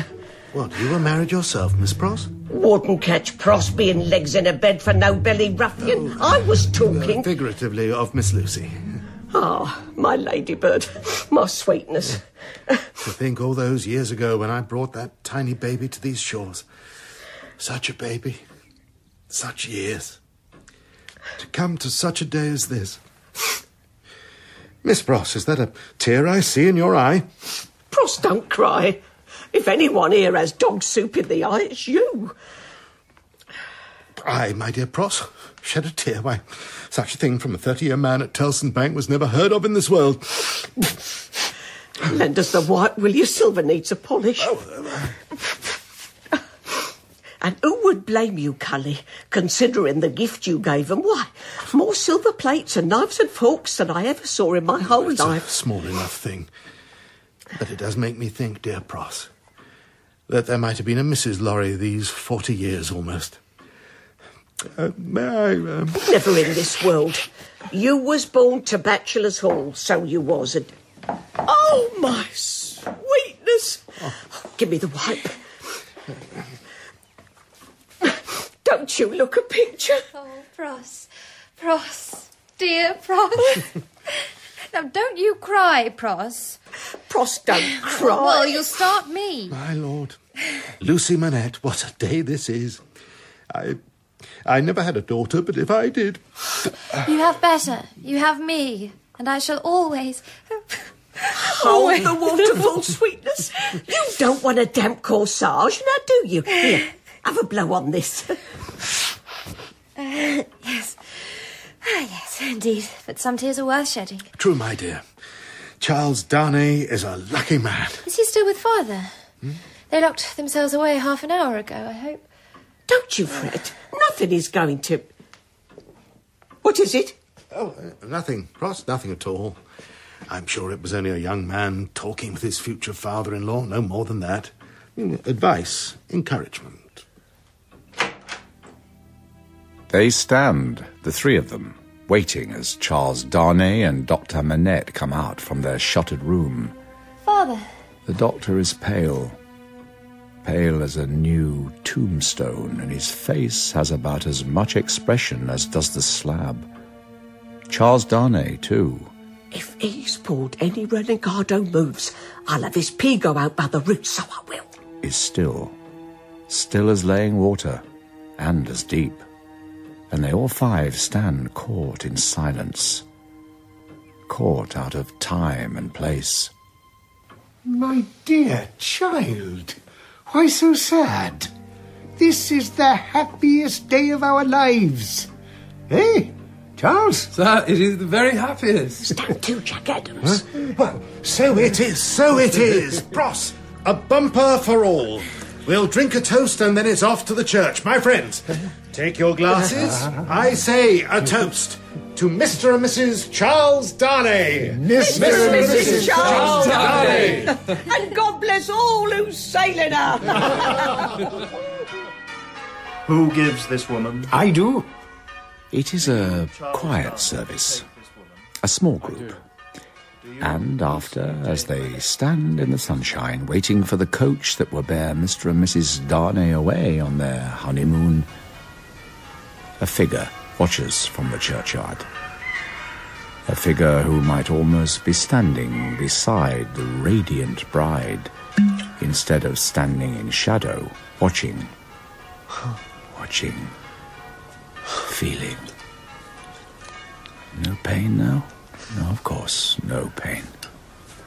For he cares not one damn for anything in this old, cold world of ours. Father, be well. Be safe. I love you. Go, my dears. Go and be happy. God bless you, Ladybird.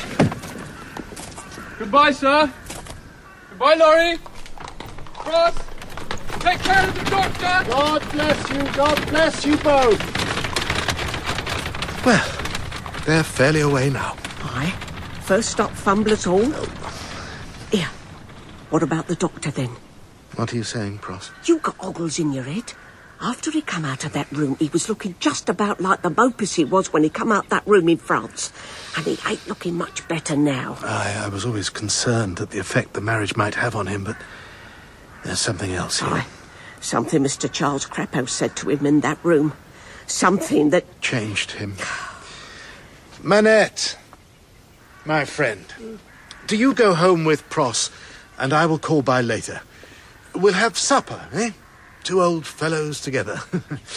I must go by the bank first, some business. Yes, uh, yes, of course, my friend. Why not? We'll have supper.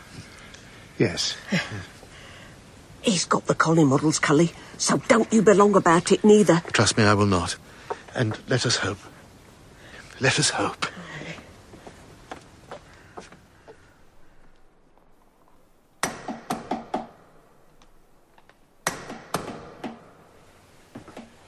How long? Since we come back, he went up to the attic. I waits down here and Four hours. give or take. God help us. I wish we'd thrown the bloody bench and the tools out too, Cully. Have you been in? Of course I've been in. Does he know you? What he knows right now, apart from bloody shoes, ain't no more than three skips of a louse. Are you sure, Pross?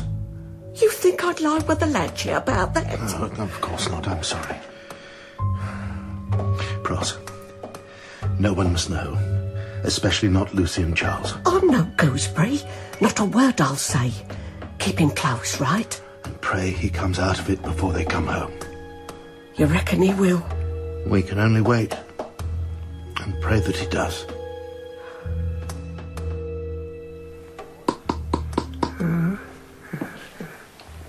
Old friend, do you know me?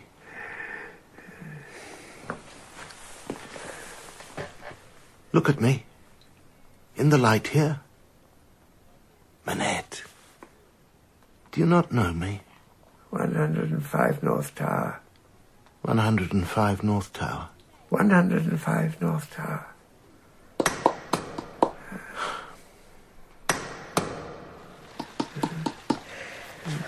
Come along now. You must eat something. Can't be making them shoes without you eat something. It is a young lady's walking shoe.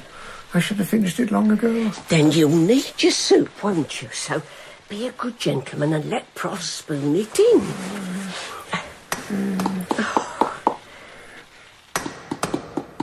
It's breakfast time, old friend. Uh, Will you join us for breakfast? Dinner, Doctor! Dinner! Oh, Luncheon, old friend. A fine sea pie. Breakfast, Dr. Manette! Coffee, sweet black coffee! Coffee, Miss Pross? Of course there's coffee for breakfast. Why would you ever need to tell me that?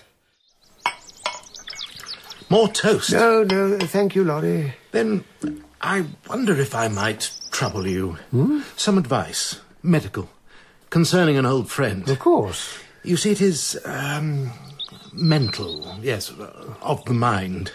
Uh, Be particular. Precise. these matters. Oh, of course.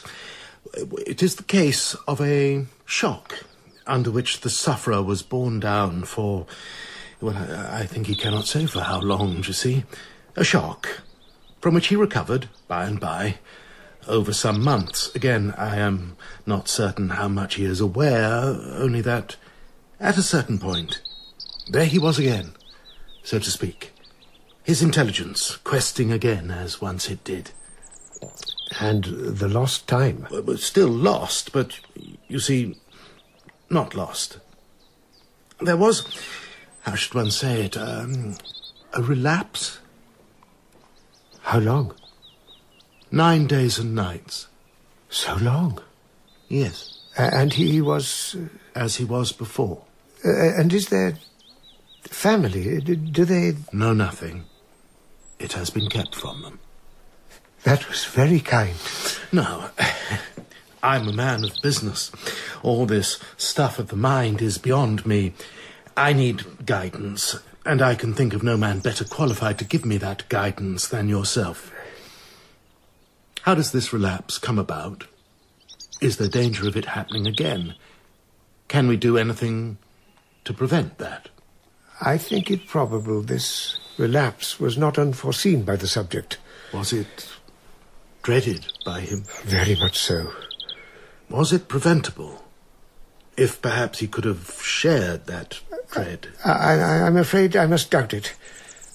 I, I think there was an attempt to prepare himself, but perhaps that made it all the more likely.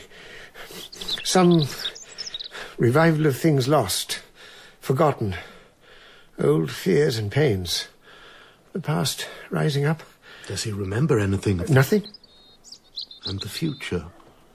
As to that, We may hope that things being said, things being settled, there may be no more relapses. that is good comfort.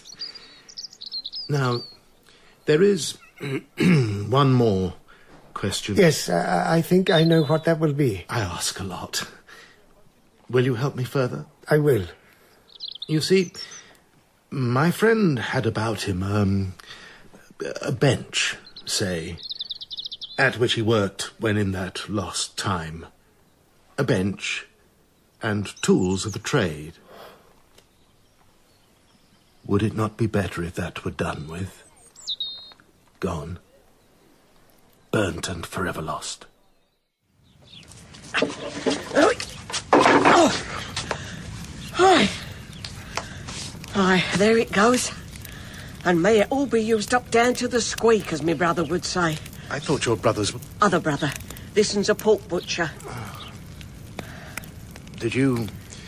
his tools? I gave them to a deserving cause. Don't you fret on it. It is a good thing, innit? Right now he's looking down as a jib cat. I think it's the only thing, Pross. And I hope it may save him. Sparks rise in the gathering gloom of night, bright, dancing, dangerous sparks from the shoemaker's bench. Sparks that carry the imprint of many a shoe made painstakingly upon this wood over many a year. Sparks that carry and fly in the darkness, carry and ignite in other places in times to come. A street, perhaps, in Paris. Quiet? Empty? Is everyone in the wine shop drinking after a hard day's work, or is something else afoot? Footsteps of a man, of a woman, husband and wife, walking with a purpose, walking towards something, walking away from something. Years of oppression, of cruelty, of unbearable taxation, years of being under the heel. Now they are walking. Two more and two more, walking towards something, a symbol of all that has weighed down on them these centuries, towards a prison, a great dull stone face closed against a world of light and life, a cold, damned world of darkness that has clamped bands of iron round the hopes and dreams of France, but not this night. This night, as more and more walk with their torches held high, lights streams out upon this vast organ of undiscriminating pain and punishment. Men, women, children, dozens, hundreds, now thousands walking, serious intent on serious business, ready to tear the dark, secret heart of the old order apart with their own bare hands. Friends! Citizens! Shall we die like sheep bleating for mercy where there is no mercy, only the knife? I tell you, the hour is come. The hour when we shall face those who oppress us. Before us, there is only death or freedom. This is our time, citizens. I say, to um, arms! Citizens! To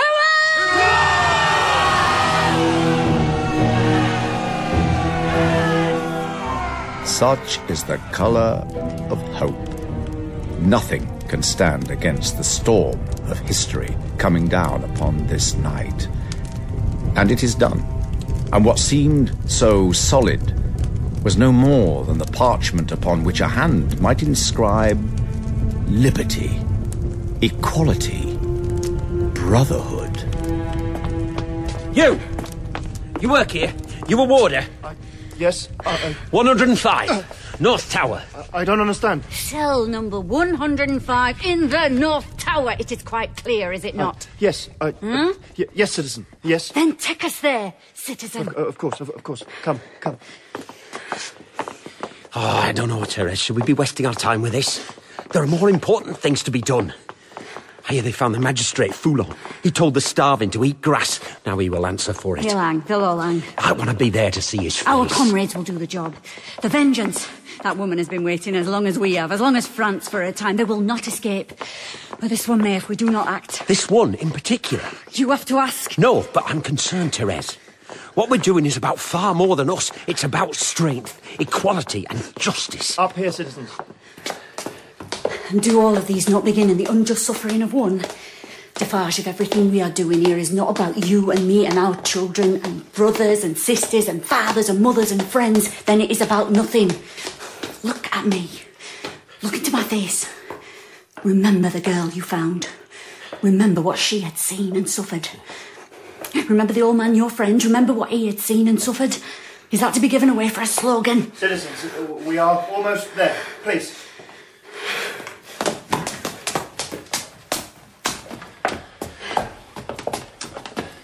There. There it is. Cell 105 North Tower. It is empty now. That, that they are all empty now. I You go shall- first, citizen. This was your kingdom. Show us around, why not? Give us the guided tour. Visit Versailles, visit the Bastille. Madame. it- Citizen. Defarge, The torch. Pass it along the walls. yes? Keep going. Keep going. Stop. Hold it there. His initial scraped into the stone. A.M. Alexandra Manette. You see, it is one man, always one man or woman or child at the very point of the dagger. There's more. A poor doctor. Yes, yes, indeed. Now! Is it loose? Yeah, it's just flour and water. Ah, Yes? yes! I have it. Citizens, we must go. Look, look at the bars. Look look at the light. They, they are burning the building. We are burning your building. I, I only meant. I work here. That is all. For my family. You work here, that is all. Surely that is far from all. You shut the doors, you turned the It locks. would have been another if it had not been I, citizen. Then it would have been another's lot to die, citizen. No. Please, you can't. Citizen, tell her. i- it is wrong. I am just a man, like you. And yet you were well fed and well dressed. Why, man, you have a shine to you like a porker led to market. You have children? Three. A, a boy of twelve, two girls of nine. Oh, the pride of my life, citizen. Are they beautiful, your children, citizen? So beautiful. Are they well fed, your children? Well dressed? Do they learn their letters and their numbers? Do they go out with Papa and Mamma to see the sights? Do they laugh, your children? Oh, if you could see them, citizen. If you could hear them as they play. And, oh, God. The sound of children laughing. Ah, yes. I have heard of that sound. But as for hearing that sound, Without me, they will be lost. do they love their father? Well, of course, of course. Then perhaps, just perhaps, God bless you, citizen. they will feel for a moment the pain the people have felt forever. You cannot. Ah!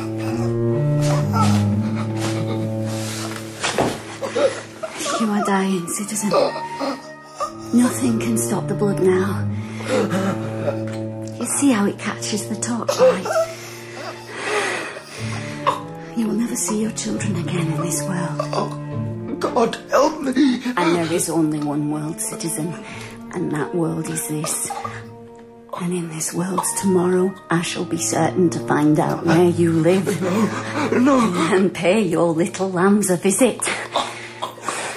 And believe me,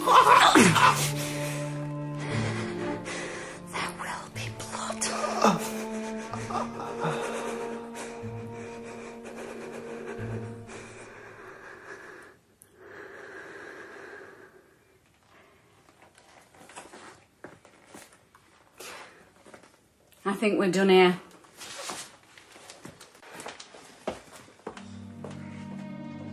And yet men and women must sleep and eat and go to their homes and sit and talk amongst themselves.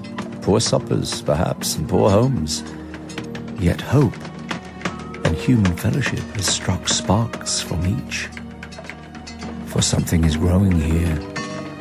A tree that grew deep in a wood, cut down, sawn, smoothed with adze and plane, measured with skill, fixed with bolts and pins built up, joined with iron and steel and rope until Give her a try.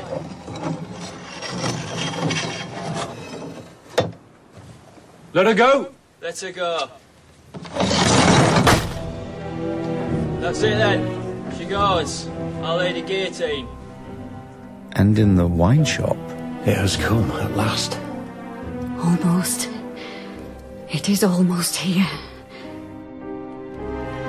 In London, life goes on sweetly for the newly married couple. It is almost as if nothing could disturb the balance of their days. Except perhaps the footsteps of the future. The other lives that will, will they, nil they, rush down upon their tranquil times.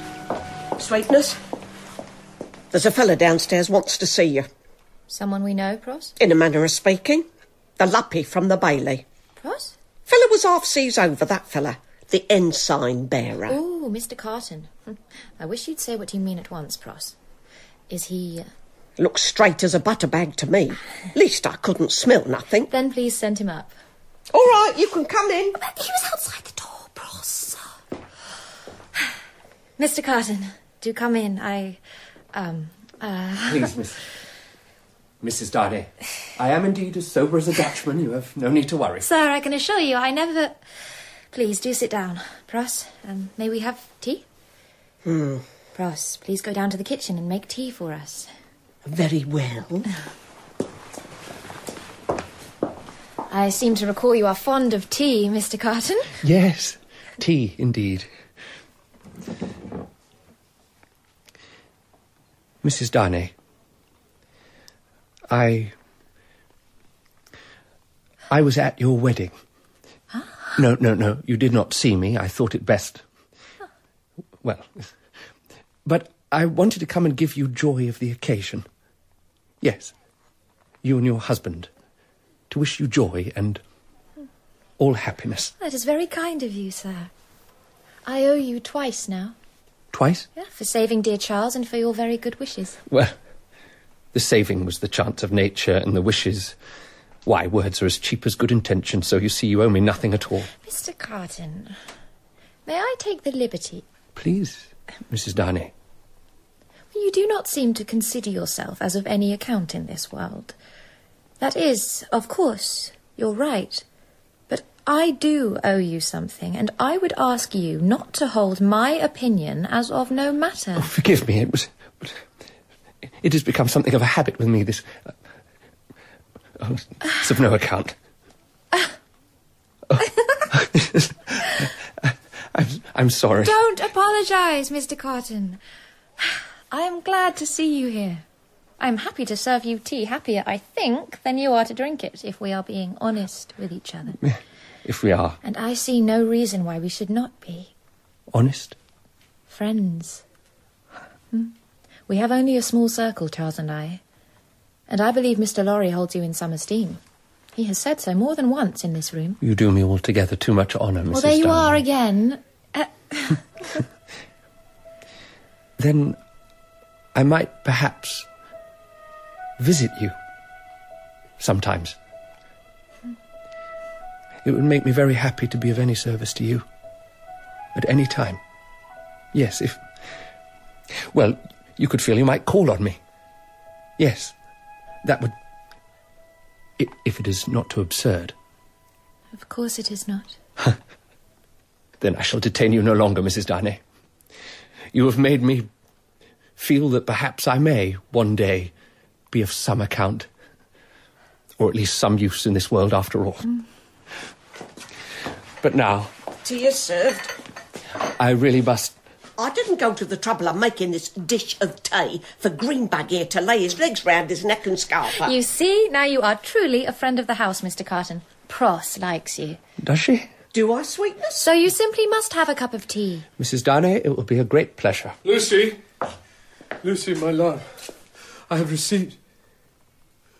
Oh, I, I did not know you had a guest. Charles, you remember Mr. Carton? Yes, hello, Carton. Mr. Darnay, I came to offer you joy of your wedding. Thank you, sir, but if you will excuse me, important family matters intervene. Of course, I will not intrude. Mrs. Darnay, What about my tea? It ain't dog's water, you know. There's expensive leaves in. I'll see him out. Come on, Cuddy.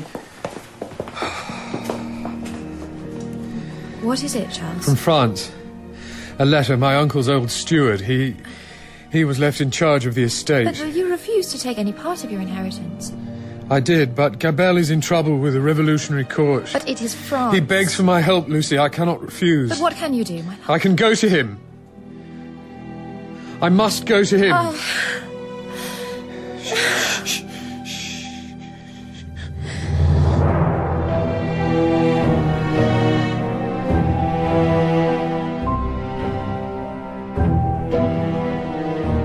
In A Tale of Two Cities by Charles Dickens, Lucy is played by Lydia Wilson, Carton by Paul Reddy, Charles Darnay by Andrew Scott, Miss Pross by Alison Stedman, Dr. Manette by Carl Johnson, and Jarvis Lorry by Jonathan Coy. Defarge is James Lely, Madame Defarge, Tracy Wiles, Jerry, Carl Prekop, Natty, Daniel Cooper, and Barsad, Gerard McDermott. Charles Dickens is Robert Lindsay, and other parts are played by Adam Billington and Simon Bubb. The music is by Leonard Bush. The Tale of Two Cities is dramatized by Mike Walker and directed by Jeremy Mortimer and Jessica Dromgoole.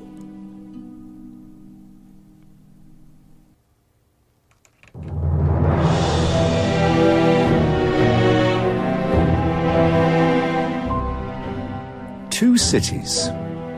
In France, the revolution has torn down the old order. In London, Lucy Manette and Charles Darnay are six months married. Sydney Carton has taken to visiting Lucy Darnay, the woman he might have dared to love if he'd been a better man. Dr. Manette is fully recovered in his mind, and Mr. Lorry, as usual, spends his days at Tellson's Bank, that citadel of finance, not to be shifted by anything short of Armageddon. Certainly not by time, nor events in this city of London or in that other city. Paris. You've heard then, Charles. You've heard too, Mr. Lorry. How's this? How could it not be, since I am intimately concerned in the matter? You? My man, of course, me. But I. You. Me? Why? Why what? Charles, you are as a son to me, but I swear, if you do not make yourself clear, why are you going to Paris? Why are you going to Paris? You are going to Paris? I'm to handle the bank's affairs in that benighted city, obviously. But you are not a banker, Charles. Hmm? I go in answer to a plea. But I am concerned, sir, should you be going at all at such a time? Where the bank sends me. But were you the youngest man at the bank, I would still advise you strongly against such an adventure. Ah, Charles, Tellson's employees do not have adventures. Adventures are frowned upon at Tellson's. Besides, they have far more to concern themselves with over there than old English gentlemen. Young French aristocrats, for one. What is this plea? My uncle's old steward, Gabelle. He has been put in prison in that city. He got a letter out. Certain mutual acquaintances made sure I received it. You renounced everything, all of it, Charles. The estate, the name. And yet- You have a wife, man. You're hardly six months married. I've talked with Lucy. Yes, Lucy. None of us is new minted every day. We all of us carry the past, and the responsibility of the past is our burden. The first time I talked to Lucy, I told her I could be a little pompous. I haven't really changed. But oh, you know what I mean, Mr. Lorry. Please say you do. These last years, Dr. Manette, dear Lucy, and you too, Charles, even Miss Pross, God bless her, had brought me something I never thought I would have. Damn it to perdition. I do know what you mean. And I say, if you must go. And I must. Then let us go together. At least there may be some protection for you with a British citizen by your I side. can't ask you to take such a chance. Perhaps your English is not as perfect as you thought. You aren't asking me. I'm telling you. He is to go. We have a date for the trial, a- and he is set upon it, Mr. Carton. A matter of honour, he says, and. Who are we to say different? I see you are beginning to find tea a comfort and pleasure. Mrs. Darnay, I find my visits to your sitting room a comfort and pleasure whenever you are kind enough to invite me, but tea, if we are to be honest. It is a good drink, though. I think you mean it is not an alcoholic drink. Well, is that so important? No, I, I shouldn't ask. It's none of my business. Then may I ask something which is none of my business either? I think you would have been a good lawyer if you had ever chosen to follow your profession. Why do you invite me? Do you think I'm reformable? I've met women who did, and I must tell you they were wrong. And if you believe I do that. not want to reform you, Mr. Carton. Do you want to see if I'll ever manage to drink a whole cup without spilling some on my shirt? my hand shakes too much, it'll never happen. Then you make me laugh, Mr. Carton. Or if you do not, you make me smile, and that can't be a bad thing in this world. I suppose not. You also make me sad, Mr. Carton, and angry at the waste of someone. Charles, Lucy, my sweet woman. Ah! Carton, here you are, indulging your passion for tea. A great English invention, Darnay. I hear you are to travel to France. My wife mentioned that to you. I mentioned my concerns, dear. And I have good news. You're not going? I am going in the company of our friend, Lorry, as solid a man as anyone could wish. He assures me I shall be safe behind the walls of Tellson's. As safe as anyone, but the news. The news from Paris makes me wonder if anyone at all is safe. I am intruding. I will say goodbye. Mr. Darnay, I wonder if you would see me to the door. If you wish. Excuse me, Lucy. Mrs. Darnay, your servant, ma'am.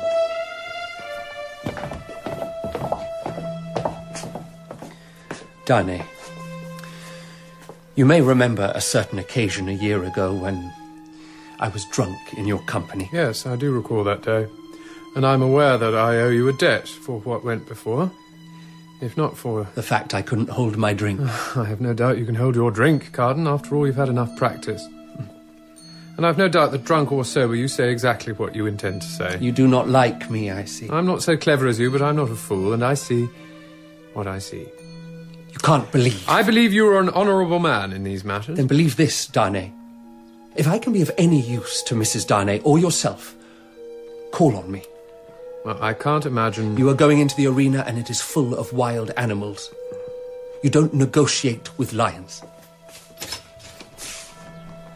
Well, if the need should arise. I'm not your Mr. Lorry, but. Goodbye, Darnay.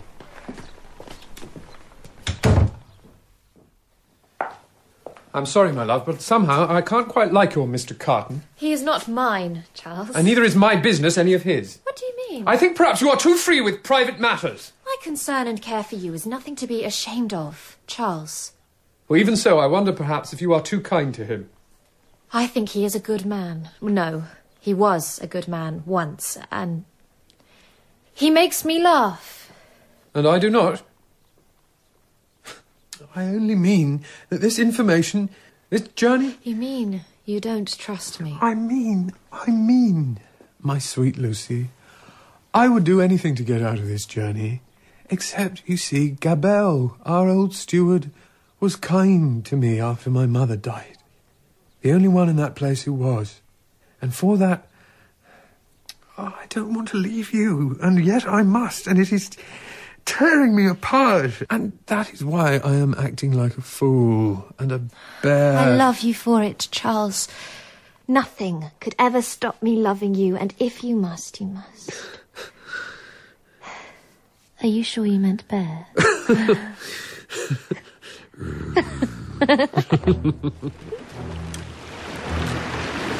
Very little to be said for the sea, in my opinion. It's taking me home, and yet it's taking me from home. Can you see the harbour?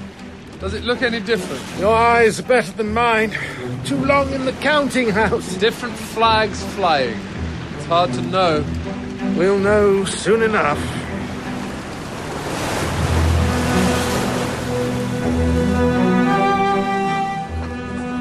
Everything the same, but. Not the same at all. We should, I think, proceed with caution. A banker's caution. But you, stop there. Do you have papers? Yes, of course. We have just landed. Go. Laurie, you are English? I am English, and I am on business for Tellson's Bank in Paris. There will be a coach waiting for us. Very well. And you oh, are not English. I live in England. That's not what I asked. Yes, I am French. I have come in regard to this man to a letter, a plea for help. I have renounced my title and my property. I support the ideals of people, the citizens of France. But you are still an emigrant? I have come back. You have come back. Very well. I shall mark your papers. You may proceed. Let, let him through, let him pass. They ride on through a countryside which is the same and yet not, as if one picture has been laid upon its duplicate, just a touch out of alignment. So every skyline, every town gate, every man, woman, and child they pass is somehow subtly different too. Is there a feeling of something recalled to life after centuries of confinement and repression? I've made this journey 20 times in my life, but I thought that when I came to fetch my old friend, to recall him to life, it would be the last. I fear that I'm a danger to you, Mr. Lorry. It's my papers that interest them and hold us up. No, it doesn't matter. We'll reach Paris sooner or later, and I'll walk into Tellson's office and find the currency will be higher or lower against the pound. That is all. I think it may be easier for you to walk out of Tellson's office than it will be for me to walk out of Paris without proving. my- What was that song the child was singing at the harbour? Song? I don't recall any.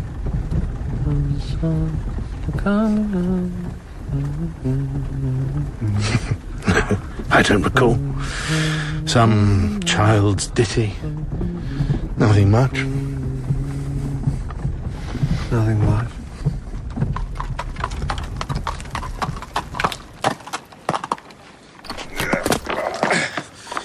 Drive up. Can you take the cases inside?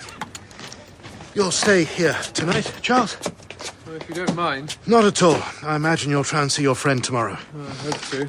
He's being held in La Force. Damned gloomy place.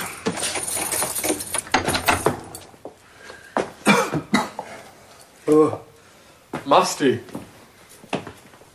Damp. Hasn't been opened since the first days of the revolution. Our clerks are waiting at home for my word.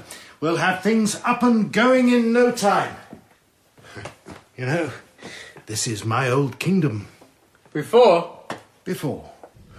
I suggest we see if any of the rooms on the top floor are habitable, then go and get ourselves a good supper.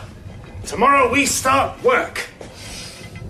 What is that damn noise? Grace on the nerve. Can you see? Mr. Lorry? It's a grindstone. Big one. Two men turning it and they're sharpening swords, knives. Who? Half the district are lining up. Butchers, knives, rapiers, scythes, billhooks, sabers, kitchen knives. Men and women. Children too. Listen. Listen. Infernal scraping like the No, no, that tune. God in heaven, Charles. What has this place become?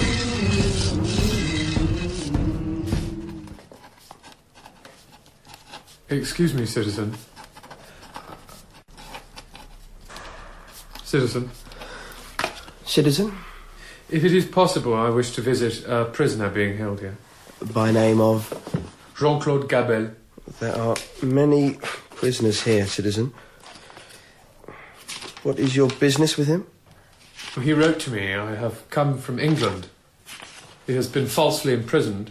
I hope to discuss his case and present a petition to the magistrates. Your name? Darnay. Charles Darnay. I intended. Wait. Yes. Gabelle Jean Claude.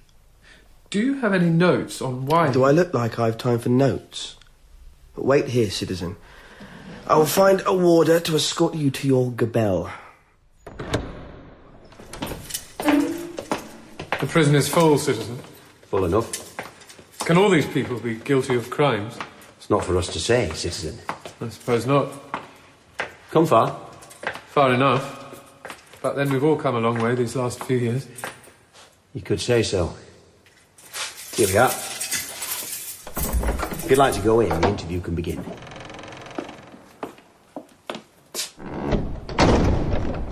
What? What is this? Sit, please. The chair there. Where is Monsieur Gabelle? I was supposed to see. Gabelle is Mis- dead. What do you say? We shall now begin the interview. You don't understand. I understand that you have entered the Republic under an assumed name. Please sit down. I can call for help. It would be neither dignified nor comfortable for you if I were to do so. There must be some mistake. I've heard that once these last months. I've heard it a thousand times. Sit down. There was a letter. I have it here. And now you are here. Who sent the letter? Was it, was it a trap? Look, send word to Tellson's Bank. The manager there can vouch for me. I travelled with. Ah! Answer the questions. Do not volunteer information. Do you understand? Do you understand? Yes. Are you travelling with papers which give your name as Charles Darnay? Yes, but you see. Ah! What's your age? 32. Married? Yes. Where married? In England. Wife's name? Lucy Darnay. Wife's maiden name. Why on. Lucy Manette. Her father's name. Manette, also. Your father's name. You know my father's Your father's name. name. Etienne Louis France, Marquis Saint Evremond. Your uncle's name. Donation Alphonse François Marquis Saint Evremond.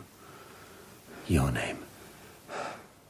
Charles Etienne France Marquis Saint Evremond. Charles Etienne France, Marquis Saint Evremond. You are consigned to the prison of La Force until such time as you are summoned before the Committee of Public Safety to answer for the crimes of your That class. is insane. I rejected my class. There can be no law that says I must suffer because of what I am. There is one now. Questioning's over. Have I no rights? Emigrants have no rights. So, you married Dr. Manette's daughter. What, do you know the doctor? I know him well. My name is Defarge. Lucy came to your shop to fetch her father. You were a friend. You have no friends here, Evremond. I came with Mr. Jarvis Lorry. You must remember him. Of course. But he has come to Paris. He is the new manager at Tellson's, for pity's sake. At least tell him I am here. Can you do that? I will do nothing for you. My duty is to the Republic and the people.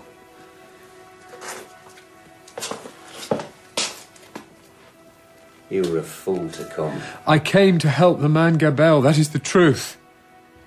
Then it will be a hard truth that leads you to Madame Guillotine.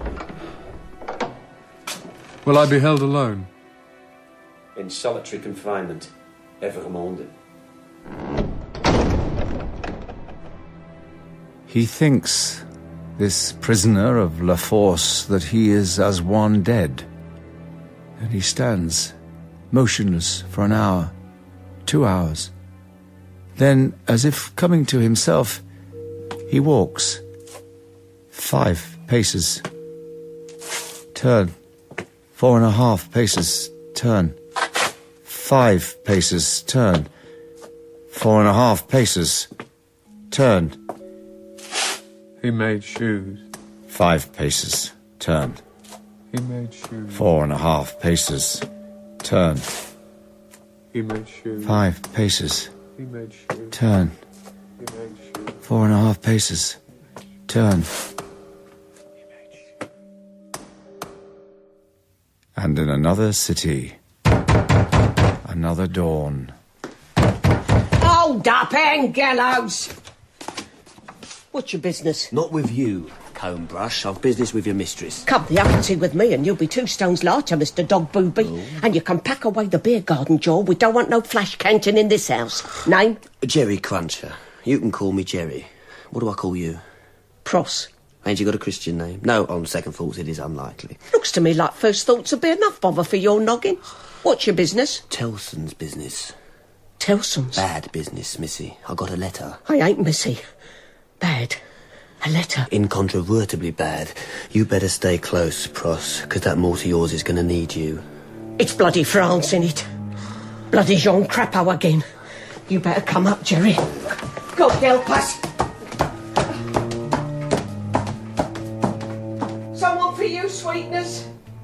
For a moment, it seems as if every mote of dust in the hallway freezes, hangs in the warm afternoon air, waiting, waiting. Charles! My Charles! Thank you, my friend. Here, for your trouble. And send round to Bellamy's for a pie, will you?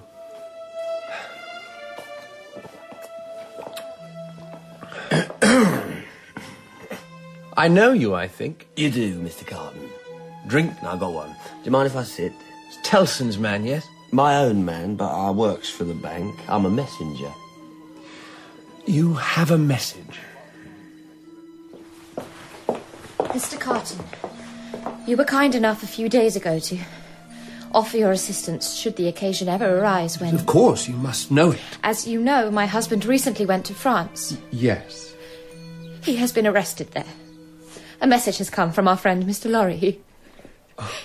He had. Do you see? I must go to him. Is this wise? I have told my daughter this a dozen times, sir, but she heeds me not. And I tell you, she will not listen to you either. Dr. Manette. The one drop of comfort I draw from all this is that since she insists on going, she can hardly deny me that right either. But, Father, you have suffered at their hands. No, my dear. I have suffered at the same hands as they have. If you want my advice, as a lawyer, I would say. Mr. Carton, we want your help and companionship as a friend. Jerry Cruncher is coming with us at Mr. Lorry's order. Miss Pross would not be left behind. And if I know the French legal mind, and I do know the French legal mind, we are going to need a brain that can help fathom those depths. I know English laws, some continental from my training, but. uh, Revolutionary law may be de novo, but it is still law. Will you help us? Don't like France. Never like France. Only ever been here once, Pross. And did I like it? No, you didn't. There you are then. I think she has you there, Lucy. Are we slowing down? Bloody French nags, no puffing them. I think it's another checkpoint. Ain't they got nothing better to do than bother honest travellers? Here we go again. Bayonets and bonnets. Time to do your stuff, Doctor. Do you think Jerry and Mr. Carton are all right travelling on top? Don't know about Jerry, but it suits Mr. Bang in the eye. Jerry. I prefer to keep my head clear when I'm like to lose it any bloody Name moment. of the revolution, present your papers. Yes, citizen. Here, take them. Manette. I know the name. From the Bastille. Uh, you escaped. I was there for 20 years, citizen. But now I am free. Now we're all free. Uh, Citizen, is there anything we can do to aid your journey? Uh, an escort? Food? Wine? A bottle up here, please, citizen. It is your friend? My friend. Oh, a bottle for the citizen on top. Go in peace. I don't know how you do it. It's long practice, Jerry.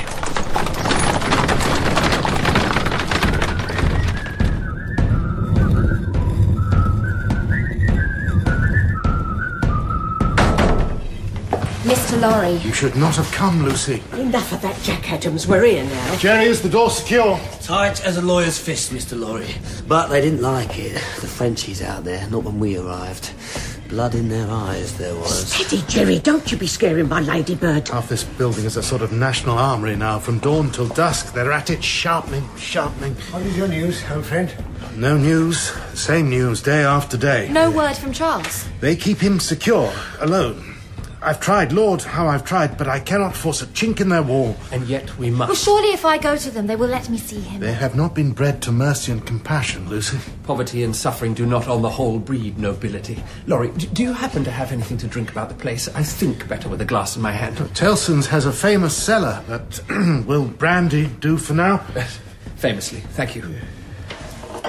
There is not, I take it, quite anarchy in the streets. No.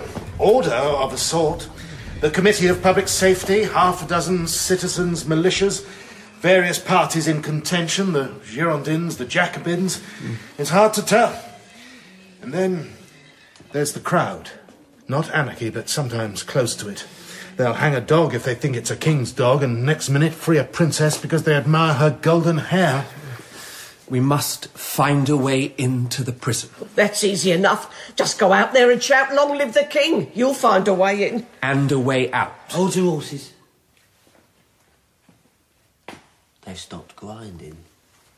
Gone home, have they?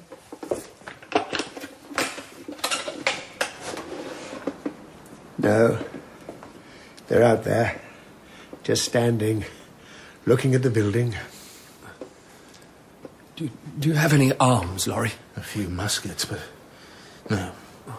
Nothing. We must go.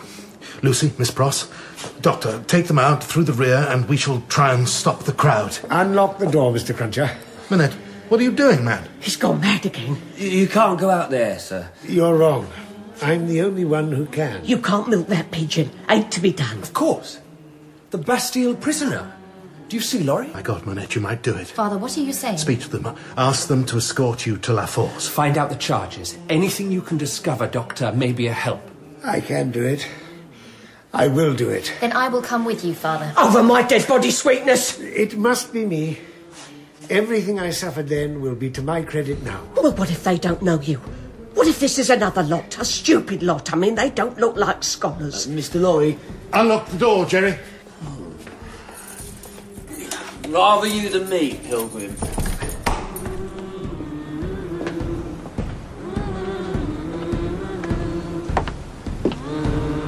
Father!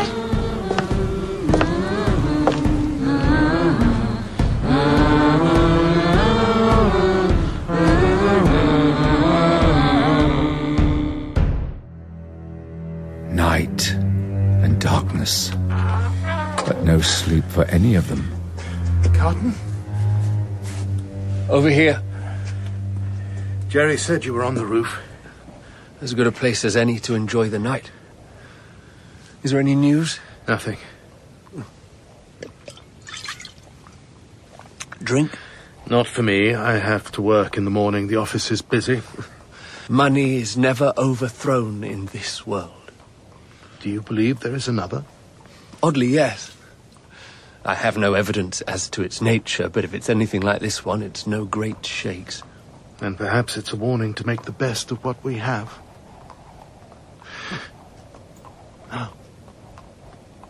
Now. Listen.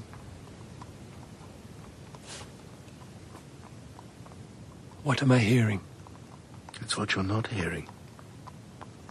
The church bells of Paris striking their hours.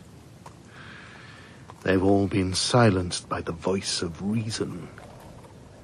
Or melted down to make cannon for the revolution.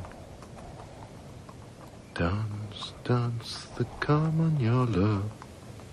And make the roar. And make the roar. Dance, dance the Carmagnola. And we'll make the cannon roar.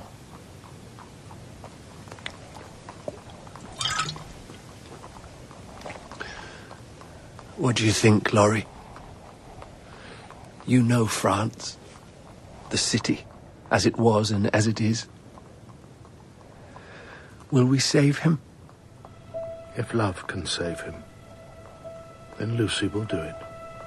And if it can't? I think I will have that drink after all. How long now? Twenty minutes since the last time you asked, sweetness. Are you going to eat anything today? It's long past your lunchtime. I couldn't. Oh, Pross. Why doesn't something happen? Well, it's bloody France, in it? Is Mr. Lorry In the business all like it was the last time you was, and the time before that. And it's all fiddler's money anyway. I hates this, I does. But I hate seeing you like this even more, sweetness. We must endure, Pross. It's what we do. We? Women.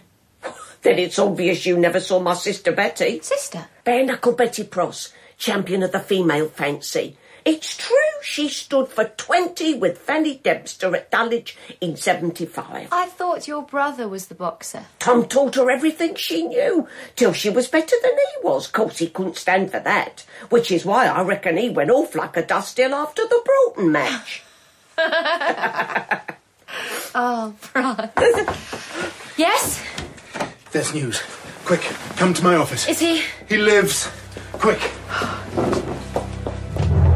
Do you remember Monsieur Defarge from the wine shop? Of course. You were the friend of my father, and I honour you for it. Just so you remember my wife. Madame, I am in your debt too. Just so, madame. You have news? I've seen your father. He is- At the prison now. When he found they had no doctor, he offered his service to all who needed him. I'm glad to see him recovered. He is why I'm here. He asked me to bring a note from your husband to this place. I would not have done so for any other man.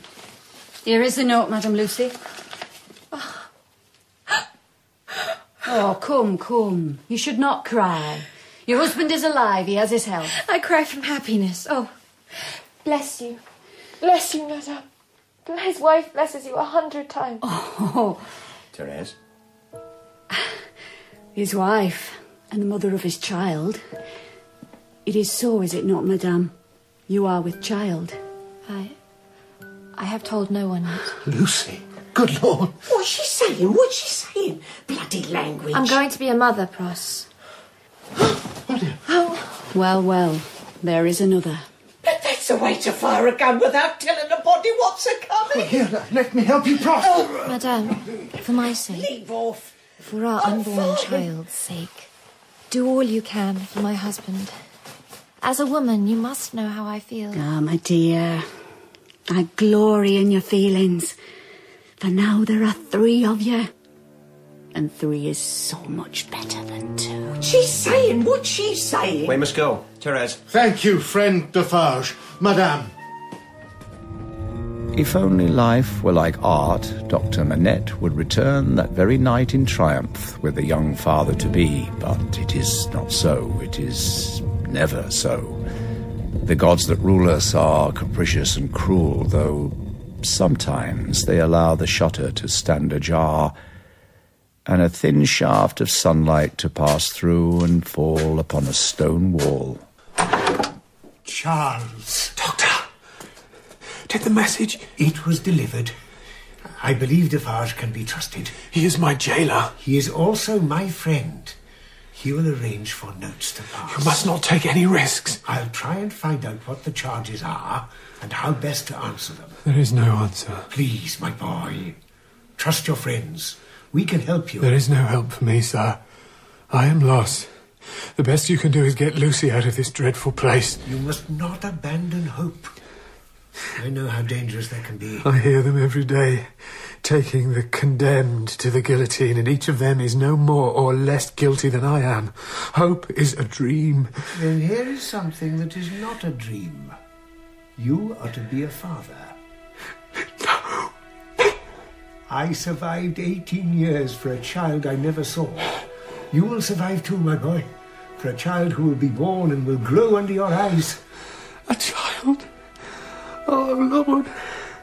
Oh, Lucy, she must, she must. She will stand by her husband, you know that. And you, Charles, must stand like the man I know you to be and face the future with courage. We have advice, and we will find a way. God bless you, Doctor. One thing, only one thing I ask. From my cell window, I can see to the corner of the street opposite. I think it is a carpenter. If Lucy could pass by there after the meal they feed us at midday, if I could see her there. If it can be done, it will be done. I swear it. Now, I must go. Courage, Charles. Always courage. Lucy. Lucy. Lucy, Lucy. Our child. Together we can hope again. And stand against this world. You are sure this is how the charge will be framed? It is. I have seen the notes, hasty as they are. These courts are getting through a hundred cases a day. There's no justice to be seen, other than the justice of the mob. I fear for the consequences. Gentlemen, Our job is not to regret the situation, it's to use it somehow to our advantage. God knows how. We'll find a way. It is vital, in the meantime, that our friend keep his spirits up. I have a feeling that his manner, his spirit, will be decisive in this case. I have asked my daughter to walk every day in a certain place under a certain window. She will not see him, but he may see her. Will she be safe? With Jerry to watch over her, as safe as she can be. So, let's get to work. Pour the wine, will you, Laurie, old man? I think better. Yeah, with a full glass in your hand.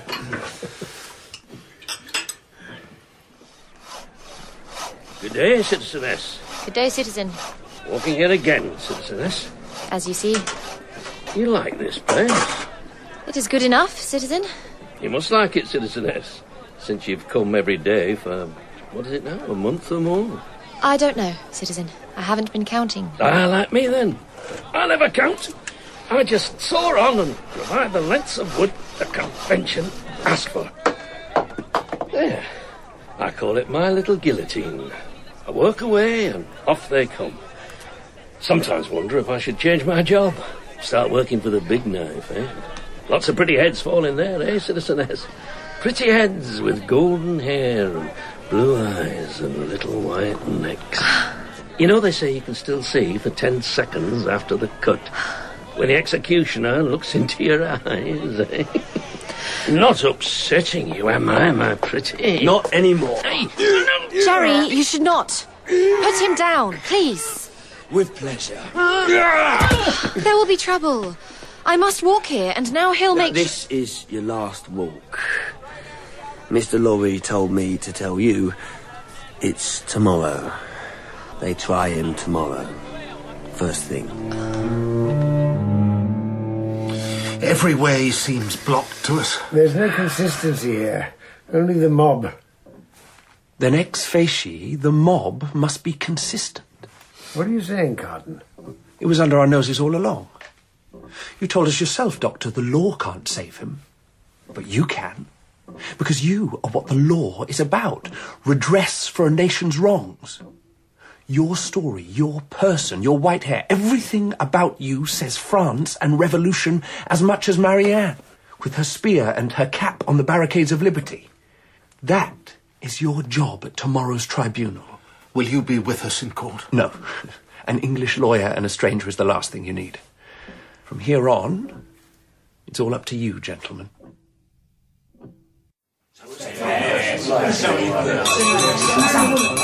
This tribunal will come to order. May I remind you, citizens, of the principle under which we sit. If the spring of popular government in time of peace is virtue, the springs of popular government in a revolution are at once virtue and terror. Virtue, without which terror is fatal, terror, without which virtue is powerless. We will proceed to the first case. Charles St. Evremond, called Darnay. Stand and face your accusers. Yes, Who are my accusers? Where are they? The people of France! What is the accusation? That, as an emigre, your life is forfeit to the Republic under the decree dated 19 Thermidor, year one of the Revolution. Yes. All immigrants are banished from this Republic under pain of death. I must point out with respect that this law was passed by the convention after I arrived in France. It is of no matter. How can that be? It is not natural justice, I say. You might equally ask, how can this court of the people be? Your natural justice, Saint Evremond, kept those very people ground into the dirt for centuries. But we have risen, thrown off the chains of tyranny. We have achieved the impossible, and nothing is beyond us now. Not so good, my friend. Mr. Carton said it would be so. It is only a marker. How do you answer the charge, Saint Evremond? I am not guilty. Is it not true you have lived many years in England, the sworn enemy of liberty? It is true. Then how are you not an emigrant? Not within the sense and spirit of the law. How so? Because I voluntarily relinquished a title, Saint Evremond, that was shameful in my eyes, and gave up the property and the income before the law was passed. It was my own desire, as it was my desire to live in England and earn my bread there, and not in any way live off the overburdened citizens of France. But you married in England? Yes, to a French woman. By birth? Yes. Her name and family? Here we go. Lucy Manette, daughter of Dr. Manette, once the Bastille prisoner, now the good physician of La Force, who is known by many in this courtroom, who has worked with the sick of this city without stinting his time or his effort. Why did you return to France? To try and save the life of a citizen. It could not be done. But even so, surely it is no crime under this great republic to help a brother in need. Can anyone support your story? The same good Dr. Manette. Citizen Doctor, w- will you stand before the committee? I will. Citizens, please. Citizens, please do not interrupt the process. We have a heavy schedule. Citizen Doctor, you know St. Evremont. I know Charles Darnay, the husband of my daughter, the friend of my days, exiled in England after I escaped the prison of the Bastille, where I suffered unjustly for 20 years. He was tried for his life by the English courts as a supporter of the American Revolution. Here, here are the records of that very trial when perfidious England tried to destroy a friend of freedom. I I know this man, and I know he is a French patriot with a heart as true as my own. I urge you, brothers and sisters, set him free. There it is before us. One of those extraordinary moments when the popular will turns top to tail and expresses its desire. The accused is a friend of the good doctor. He is a friend of ours, a friend of the United States, a friend of ours, the enemy of England, doubly a friend of ours. Then let him go free, and woe betide the judge who does not obey the people's will in these people's times. How does the court vote?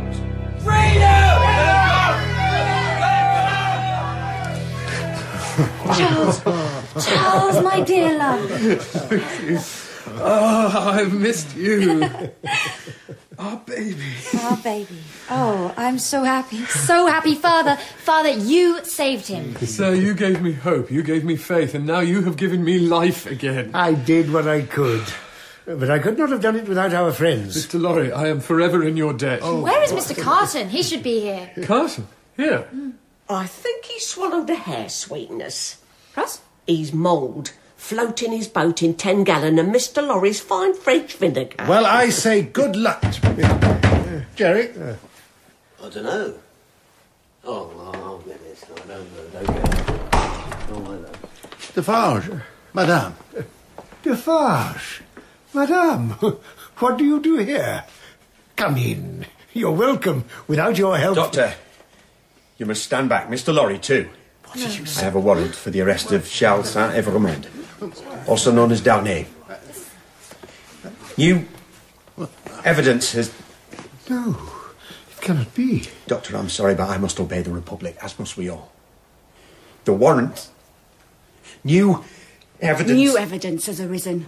Two witnesses have come forward to denounce Saint Evremond and call upon him to answer for an ancient and monstrous crime. This is wrong. You cannot. What are they saying? What's happening? Who are these witnesses? What do they say? I am the first. The other is a secret witness. His evidence will be revealed in court.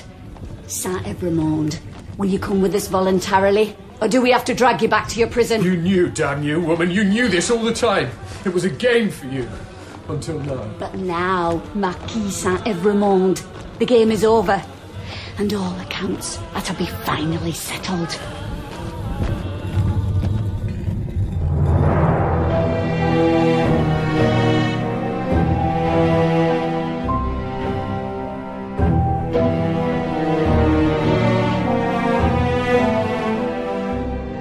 In A Tale of Two Cities by Charles Dickens, Lucy is played by Lydia Wilson, Carton by Paul Reddy, Charles Darnay by Andrew Scott, Miss Pross by Alison Steadman, Dr. Manette by Carl Johnson, and Jarvis Lorry by Jonathan Coy.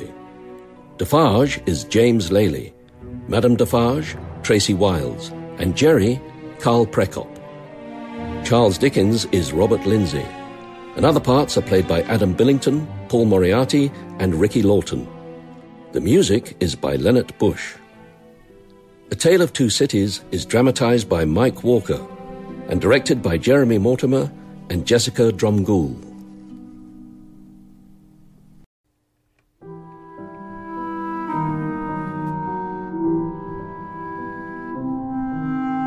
At his trial before the Revolutionary Court in Paris, Charles Darnay has been declared innocent after the testimony of his father in law, Dr. Manette.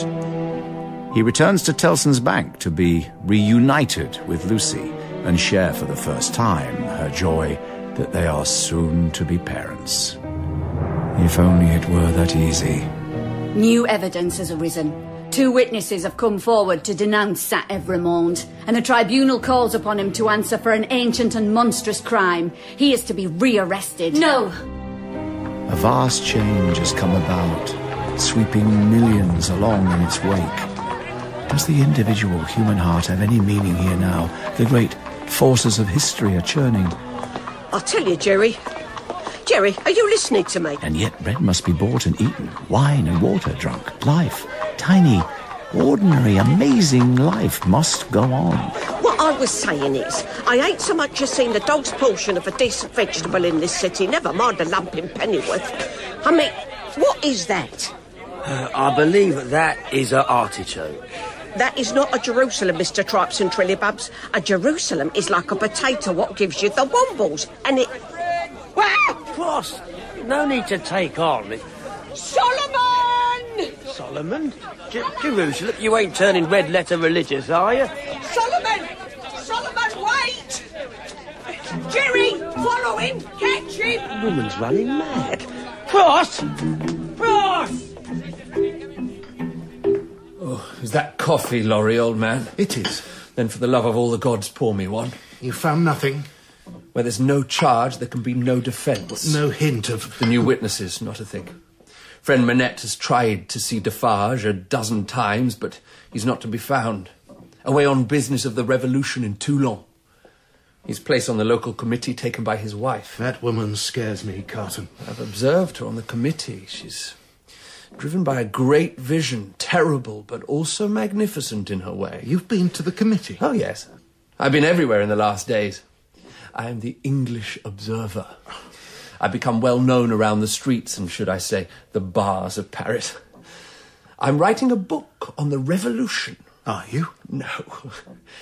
But it allows me to see how the ground lies, what faction is holding power today, if there is any chink to be found in the walls that surround Darnay. Pray to God there is. That's a strange remark from a banker.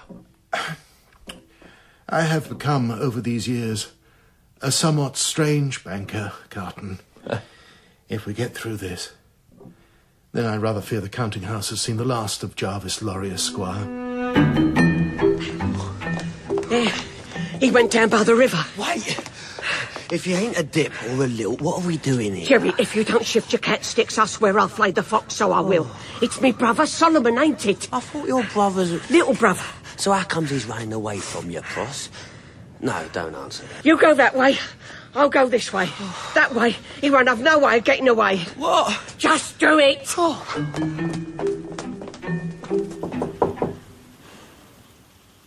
Yes? I have some soup, my dear. You should eat. I keep seeing her eyes, Father. That woman. When she looked at Charles and then she looked at me. So much.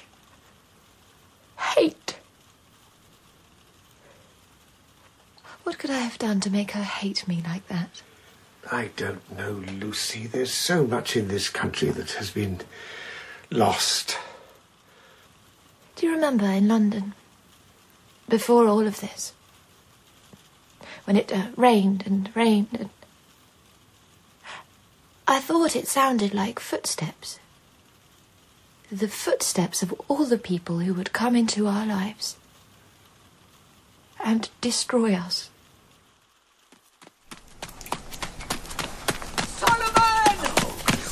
Hold on, Solly. Much Oh, as I might sympathise with you legging it, she is yours. Solly, It really is you. Oh, really? Me with the gunner's work. Ain't you got a kiss for your big sis? It ain't him at all. It's him. Of course it's him. John bloody Barsad. Leave off, Prosy, there's a good girl. The spy. Oh, the Solly's never a spy, are you, Solly? Import export, Prosy, dear girl. I am a businessman. Now, it's lovely to clap me glazes on you and all, but I must be. Stupid if you reckons I'm walking out of this one without an explanation. Oh, put my brother down at once. No. I'll tell you just where I'll put him down, Posse, dear girl. What's this, Jerry? Found it under a bridge with the other rats, Mr. Lloyd. Well, I'll be damned. You probably will be, but if you was to tell the Duke of Limbs here to let me go, you might get some time off in purgatory. Leave him be, Jerry. And you can tell us why you've brought him here. Well, don't you recognise him, Mr. Lorry? Mr. Carton? Import, export? Ah, Jerry, yes, indeed I do. Surely not. But that fellow, what, what was his name? John Barsad. At least that was his nom de betrayal, as it were. No, no, no. That dog hanged himself shortly after the Old Bailey trial. It was in the newspaper. I Oh, Well, just Oh, it think... might have been in the newspaper, but he wasn't in his coffin. No way was he. Rocks and gravel, that's what was. Um. Jerry. Uh, Mr. Lorry is. Uh, whilst you gents are settling this slightly awkward question, I'll just stay. No! Put. Oh. You have been using Tellson's bank as a blind for the resurrection businessman. I trusted you. I never betrayed that trust, Mr. Lorry. It's against the law. It's grave robbing. For God's sake, Jerry Cruncher, you dishonoured the company, the reputation of the House of Telson. If, if you'll give me leave to say two things. I don't see why I shouldn't tell you to get out and never show your face here again. Perhaps, Laurie, because Jerry might be a useful man to have around the way things are going. All right, then. Speak. The one is Tellson's might be ashamed of me, but they ain't ashamed to be bankers for most of the doctors and surgeons who buy the bodies I resurrect. He has you there. And the other is, I know this means me and Tellson's have to part ways. I'll only ask you to take my boy, Natty, in my place. He's a good lad who probably deserves better than he's got. Do that, and by God, Jerry Cruncher will stand by you to the end. Very well, Jerry. We'll see what happens. No more words, but actions. And you can start with our friend here. Let's see what he's carrying. If nothing else, these revolutionaries love paperwork, so we ought to find something useful. Jerry? No! Don't let him. No! Here. Drink this, it'll help. Is that any better? Oh, my head. What happened? Jerry Cruncher happened. A bit over anxious to prove his newfound loyalty. Keep your eyes shut, the headache will go. Trust me, I'm an expert. This is kidnapping. This is Paris in the Revolution. Do you know how many people die every day on the guillotine? Well, yes, of course, you probably do know, don't you? Do you want Jerry to help your memory? Tell him to leave me alone. Then you'd better talk to me. We looked through your papers. You've free entry to La Force prison. You have a pass to anywhere you might want to go in the city under the authority of the Committee of Public Safety. You're a spy for the Jacobins. It's no crime, they're the government. How do you think they'd react to statements signed by myself and Mr. Jarvis Lorry, a well known English banker, that you were a spy in British government pay? You've no proof. They're executing people because their grandfathers were cooks who worked for some minor aristocrat 20 years ago. My friend, suspicion will do it.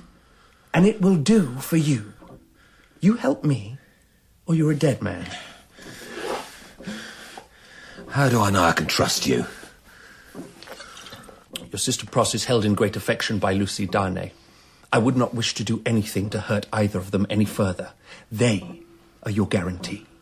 As long as they're alive and free, so are you.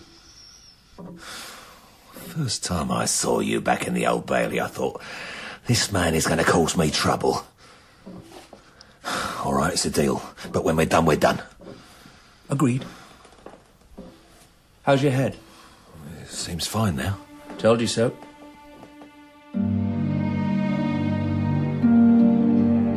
And every day the doomed wait their turn to roll on the life tide of the city to the boundless, everlasting sea. 52, 60, 70, 90. There's no end. And before their blood runs into the blood of yesterday, tomorrow's blood is appointed and set on its steadily rolling voyage. And in his cell, Charles Darnay waits alone until such time as treacherous tides bring him to. Charles Evramond, called Darnay, recently released, reaccused, and retaken. This time, watching are his wife, her father, Denounced as an aristocrat, one of a family of tyrants who use their power for the infamous oppression of the people. Mr. Lorry, and the English observer, the lawyer, Carton. Almost as disordered as the crowd, and certainly, as they say, in drink. Denounced by who? Who can say I am a criminal? I call upon citizen Therese Defarge to make herself known. I am here. You were at the storming of the Bastille, citizen. I was with my husband. Inform the court what you did that day. We found a warder to take us to a certain cell. What cell? 105 North Tower. What did you do there? We secured a paper which had been hidden. What was that paper? It was an account of certain events in the life of a prisoner of the Bastille, The name of that prisoner? Dr. Alexandre Manette. Let it be read.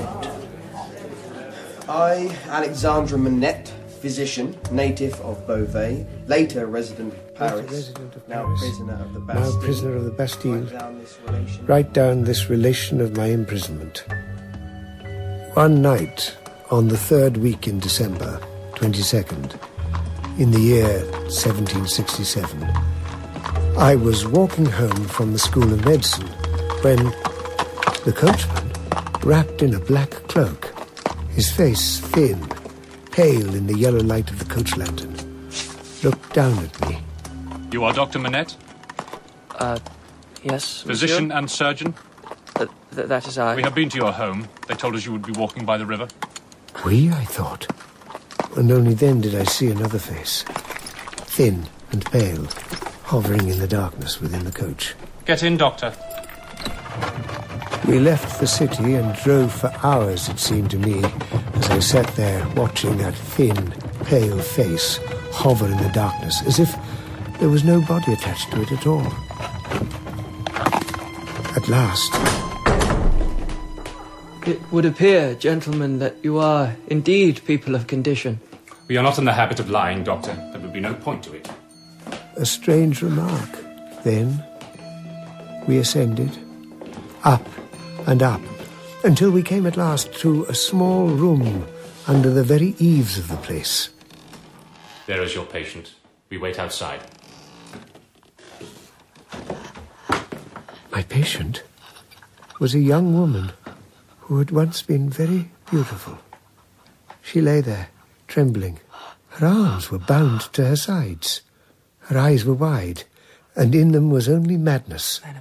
What had driven her to find refuge in that madness? I'm here to help you. Only God knew. Be still. But, of course, that was not true. That truth was known only to God and her doctor, and those who had taken her on that dark journey of unutterable torment. Then her lips stopped their fluttering and, for a moment, rested, and from somewhere deep within herself, she found words. Father. Husband. Brother. Sister. All dead. Let it be known.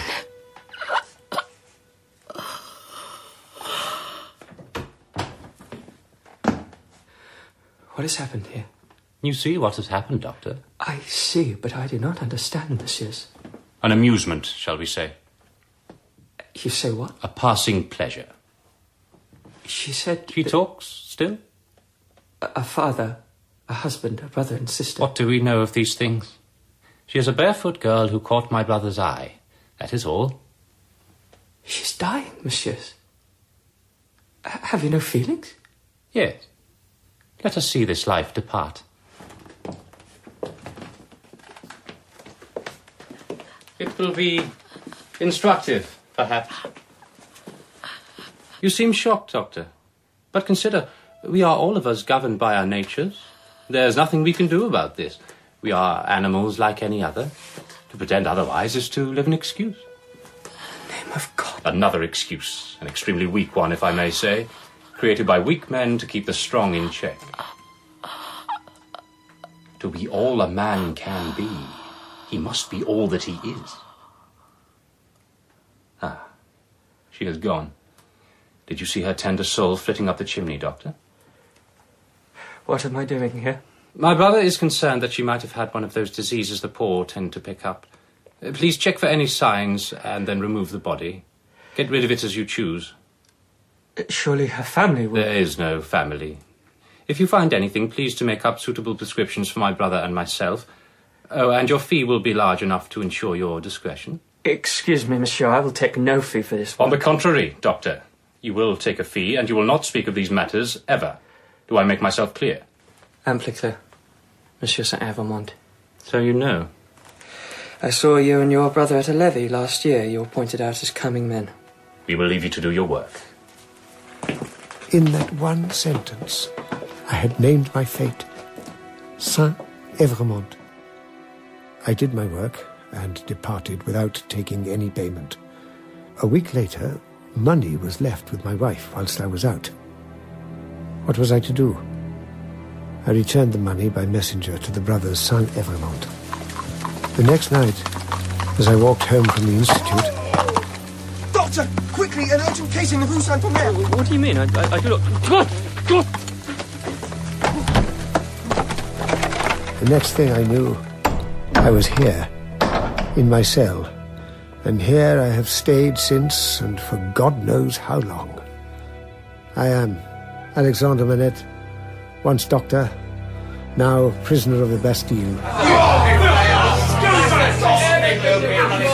Silence! Silence! Silence! Therese Defarge, is that the document you found? It is. Do you have anything to add to the facts in the case of Charles St. Evremond, called Darnay? I do. Then speak now, citizen. Citizens, the woman in the account of the Bastille prisoner was my elder sister. The family were my family. The monster, Evremond, saw her one day by the shore. He wanted her. He took her. Her husband begged, her father begged. He ignored them. They tried to save her. They were taken and hanged.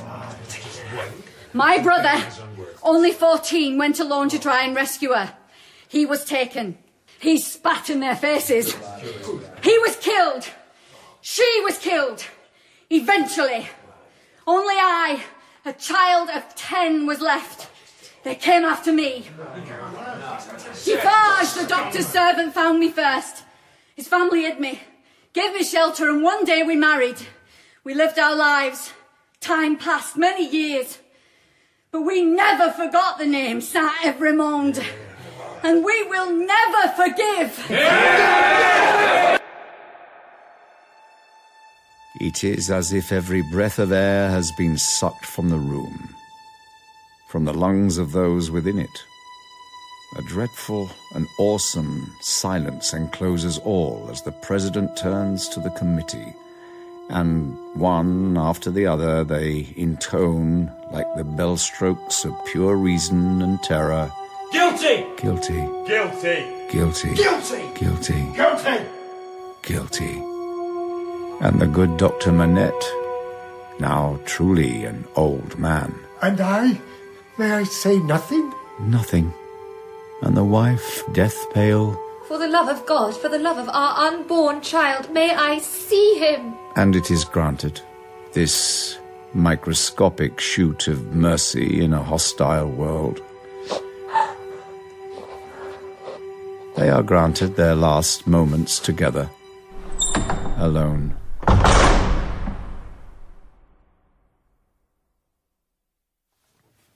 I thought I was a hero, that I had saved him. How wrong I was. I have condemned Lucy to unhappiness, to widowhood, condemned my grandchild to. God help me. You did nothing, man. That damned tribunal.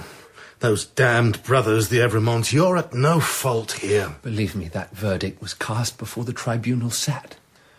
It was cast 20 years ago. We're damned by it all the same. No. Not without a struggle. What can we do? That is yet to be decided finally, but for now, friend Manette, you must go back to the court, see the president, every member of that so called jury, and address them as one who has served his time and earned his right to speak. Darnay is to die tomorrow. Then, if you are to save him, you must do so today. Believe me, your passion may yet bring us to a happy return. You think it possible? I believe anything to be possible if it is done with a good heart, and I know, Manette, that your heart is good. I'll do it. I'll do it or die trying. Carton, Laurie, until later. Do you think it possible? No. Impossible. Then why? After all is finished and done, it'll give him some comfort that he tried. It may give Lucy some comfort too. In a pretty damned comfortless world, does that stuff give you comfort, Carton? This? It generally gives me a headache. And you know what the best cure for that is, Laurie? I shall see you in the morning. Where do you go? Oh, to put myself about a bit.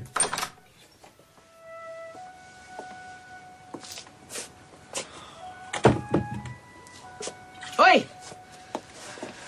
Pross, how is she? How'd you think? Half mad with it and trying to be as brave as an Amazon. She's all the spirit in the world. What I want to know, Cully, is do you piss more than you drink or is there stealing, Captain Standish? Is it any business of yours? Aye. Why?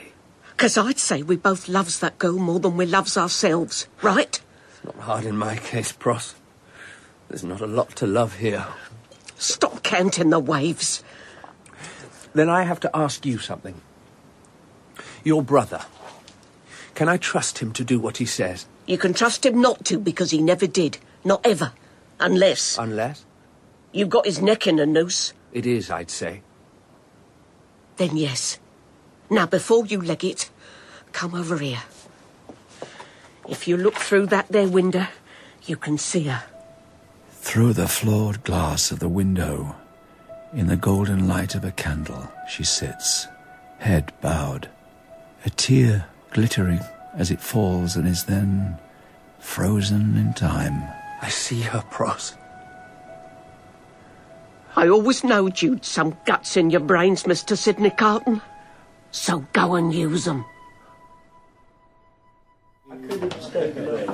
Hey, roast beef. How'd you like revolutionary justice? I like it just fine, citizen. We could do with some in London, eh? I'll drink to that. I'll drink to anything. You make a spectacle of yourself. Why?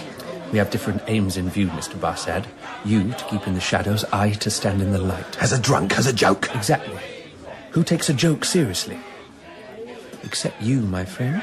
I take my neck seriously. What do you have for me? The first batch go down at two o'clock tomorrow afternoon. Your man will be in it.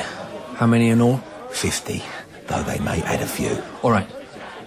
Here's what I need passes for both of us tomorrow morning to see the prisoner. Say it's for my book. It won't be easy. If it was easy, I wouldn't need you and you'd be dead. You're not going to sell me short, are you? Until my friends are out of France, you're safe. After that, Laurie will destroy the affidavit, I'll be gone, and you'll be free. We meet tomorrow at 10 in the morning at La Force. As you say. And uh, I don't usually do this. And don't think it's going to be an habit. But here's something for nothing. Ladybird, wake up. Wake up, Ladybird. What is it? What? Is it still dark? It's early. How long, Ross? It don't do to be thinking about that. Oh, God. Ross, what am I going to do? You're gonna get up and get dressed and come down and eat something. They're going to kill him today. And I was asleep. How can that be? Maybe you didn't hear me, Ladybird.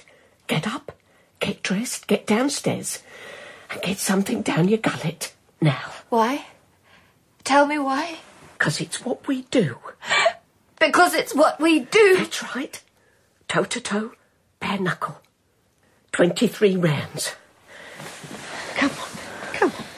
Lucy, my dear, come, sit, eat. We have to go soon. We can't go. We must be here. Carlton, It's Jerry. We can't run. Not on this day. Is it arranged? Well, as neat as can be at this notice. I tell you, mister, and I'm sorry to say it in front of you, Pross, but I do not like your brother. He was always spoiled as a nipper being the youngest of 15. Get yourself some coffee, Jerry, and something to eat. Mr. Lorry, Jarvis, you must see I cannot go. Carton. Mrs. Darnay. The man Barsad passed on information. A warrant has been issued for your arrest as the wife of a condemned aristocrat. The warrant was sworn out by Therese Defarge. She means to wipe out the whole race of the Everymonds, and that means the death of the child you carry and your death too. A coach will be here at 11. You, your father, and Mr. Lorry will be on it. If you have any last letter for your husband, I can ensure it will be delivered. I will meet you at the city gate. Miss Pross will stay here to make it seem as the place is still tenanted. Jerry will arrange a second coach. A letter. You really can. I can try. God bless you, Mr. Carton. I'll do it now. Dr. Manette is in a bad way. I fear for his mind, Carton. Then it's up to you and Jerry. Well, I'll get him aboard. Barshad reckons we can trust the coachman. But me, I ain't so sanguine about it. He knows if they are taken, so is he. It'll do. Pross. Don't you fret over me. I can take care of myself. They won't touch an Englishwoman. Then I suggest we have some breakfast and get about our business. I'd do that if Jack White here hadn't ate all the bacon. Well, leave off, Pross. It's hungry work, this plotting at four in the morning. Still, at least it ain't resurrecting, eh, Mr. Lorry? Too soon. Well met, Barsad. Well, I don't think so. Are you ready? Now it comes to it. No. As ready as I'll ever be. You still gonna do it then? We, Barsad. We are going to do it. So that makes two of us. What? Who are bloody fools. Come on. It ain't gonna get any easier by waiting. Oi, citizen! Two to come through! Two to come through! Hurry, Father. We have to get aboard. My fault. All mine. Come on. I should stay. I, I cannot. Don't you fret, Doctor. It's just a little trip. Ross. Ross. Look at you now, Ladybird. A proper sight you are. Fit for the fancy for sure. Now, no tears. I'll see you soon enough, and then we'll all see the back of this bloody country. Up you get. Jerry, you'll make sure Miss Pross. Don't you worry, Mr. Lorry. You ain't seen the last of us. Go on now, get aboard. Seems a long time since that night on the Dover Road. Recalled to life, eh? Go! Yeah. Ross, take care. Take care.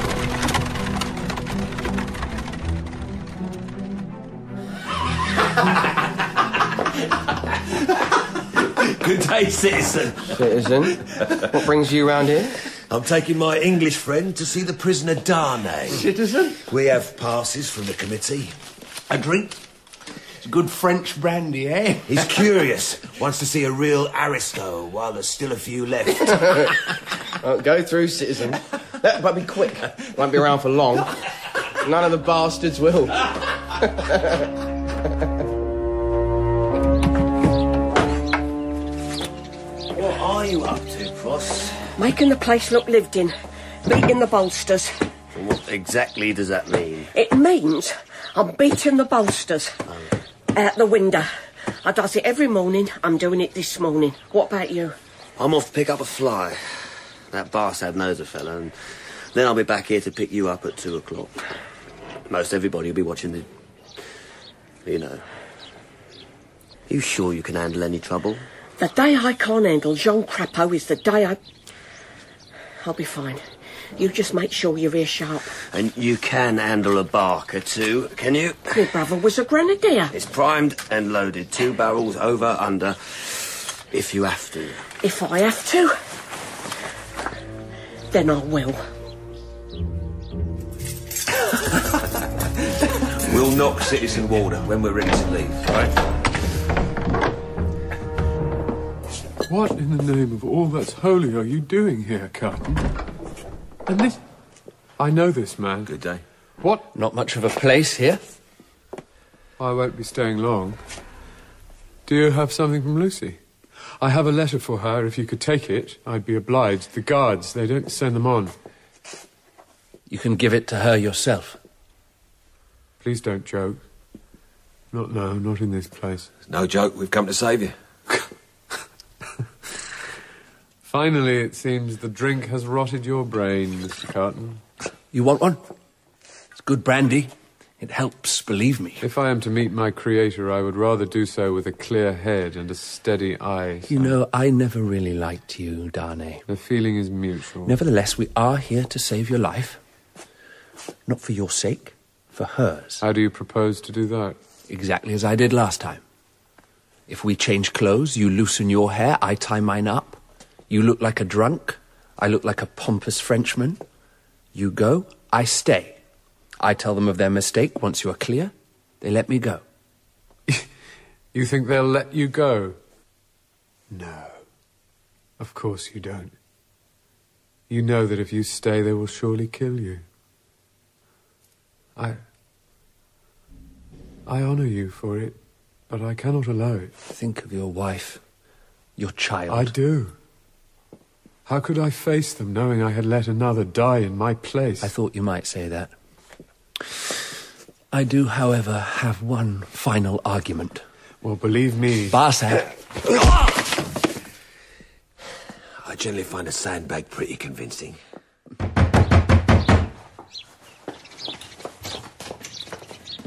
Come ahead, you brass face baggage. Where is the woman every morn's called Darnay? What? What are you saying? Where is someone who can speak French? I wish to see the man Lorry. Fetch him. I generally do beat the bolsters every morning. A bit late this morning, but you wouldn't know, draggle tail. What are you saying? Stand aside! Oh, now that I do understand. They step back, face each other, these two women who have no language in common and life between them to save, to destroy. Things have been done. Terrible things. No atonement were made all those years ago.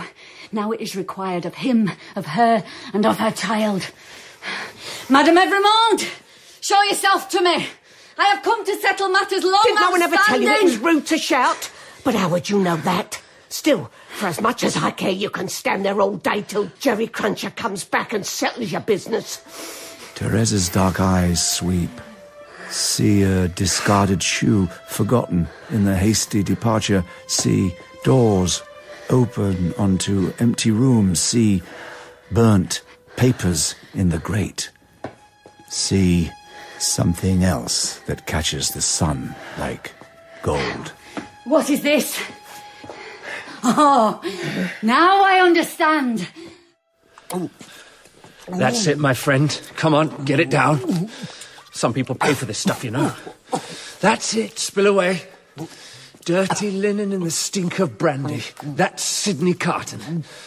Hold him, bastard. We need to get another bottle down him yet. Come on, matey. Let's give him the black eye. Once you refuse to drink with me, Darnay, well, times change.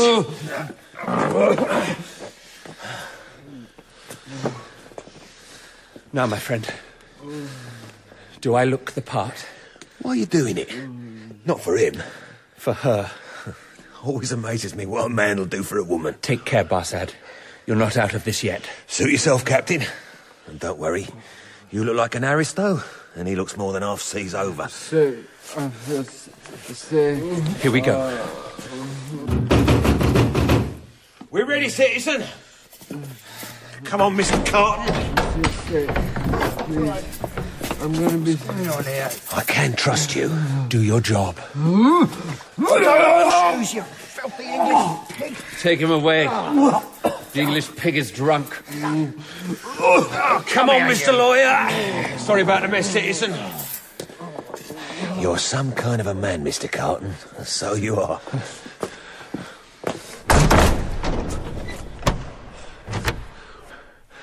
Well, Sydney, you've done it now. Who goes there? Travellers, I have a pass for all. We wait for our English friend. He will be with us directly. Who is in the coach with you? Just a sick man and a boy, his nephew. You? It's my uncle. His wits are gone, citizen. We're taking him to the asylum. Very well. You may wait. May God forgive for those words. And for deserting my husband. He will forgive. Then I will never forgive myself. She blinks back tears. Her head now shorn of golden hair, her face so young and vulnerable. Beside her, the father she may have lost forever now. And behind them, in the dark heart of that other city, vengeance. Therese Defarge picks up a golden curl from the cold fireplace. She has cut her hair. She's in disguise, the Evremond woman. No difference. I will have her. Ross doesn't understand the words, but she knows damned well what the golden hair means. Put that down. I will have her head and her child. Every one of that race will die as my family died. Jabba, jabba, jabba. It don't make no difference to me, because you ain't going nowhere. You think you're fierce, my lady. Perhaps you are. Perhaps the world should come to see us as we are at last. Therese makes for the door. Stand back if you wish. Or stand in my way and die for it. There is a confidence, a certainty in her step, as if she knows nothing will stop her now. Leaving so soon. Then she doesn't know Pross. Both frozen in time as the afternoon sun creeps across the wooden boards of the floor. Too late for prayers, Evremond. You've got a date with the national knife. I have made my peace. I am ready. Shall we go? I am ready. You people make me sick. The sooner we've done the last of you, the better. Then you better get on with it, citizen. The sun has advanced perhaps an inch, no more, when at last she moves. You think you can stop me? Steel flashes in her hand. Choke on this! No! Not now! I will have my. That's done for you, you brass faced bitch. done for me too. Jerry, you needn't bother coming back now. Fly away, Ladybird. Fly away.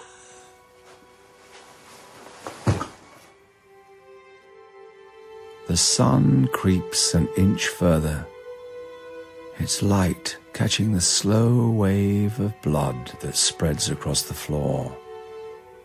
Therese, Pross, the same. No difference. As the sun creeps across the cobbles of Execution Square. and in the tumbrel, in the dock. My witness, I believe.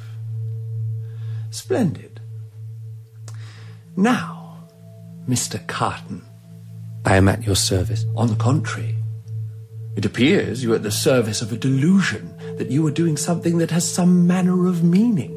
I'm going to die, along with every other human being in this cart. The old, the young, the ugly, the beautiful. Ah, I noticed you took the chance to comfort a young girl. Hold her close, kiss her on the lips, taste her salty tears, assure her she'll be in heaven tonight. Surely pretty low, Mr. Carton, even for you. I spoke as I felt. Haven't you always felt that at least you saw things clearly, without sentiment or delusion? Is that not so? Answer, please. Yes, And yet you were doing this for love? Of another man's wife? yes. Do you think she'll remember you with salty tears in her eyes? That she'll see your face when she embraces her husband? Enough. You want guilt? I am guilty. I wanted to do something. Can you see that? For love again? Is there a better reason? Do what? Something far better than I have ever done. And for that, you'll die under the guillotine? No, sir. I'll go to a far better rest than I have ever known. Do you really believe it? I hope. That's all there is in the end.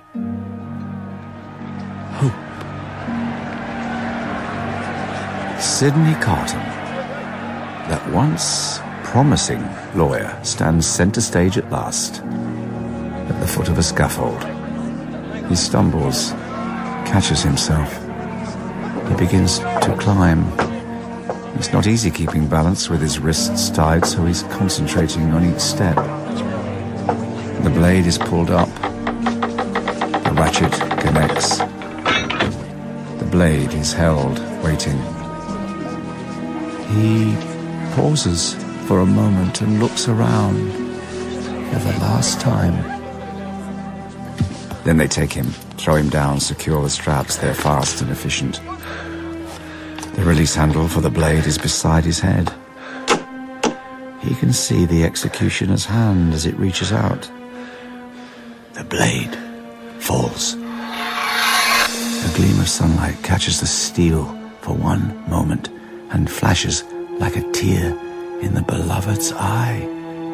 And it is as if the blade itself is frozen in time and space forever.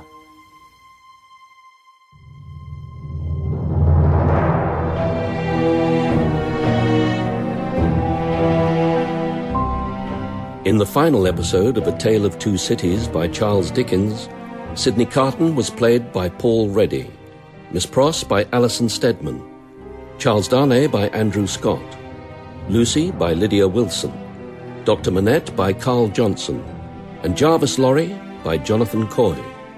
Madame Defarge was Tracy Wiles, Jerry, Carl Prekop, Barsad, Gerard McDermott, and the court president, Paul Moriarty. Charles Dickens was Robert Lindsay, and other parts were played by Ricky Lawton, Christopher Webster, Adam Billington, Alex Rivers, and Simon Bubb. The music was by Leonard Bush. A Tale of Two Cities was dramatized by Mike Walker and directed by Jeremy Mortimer and Jessica Dromgoole.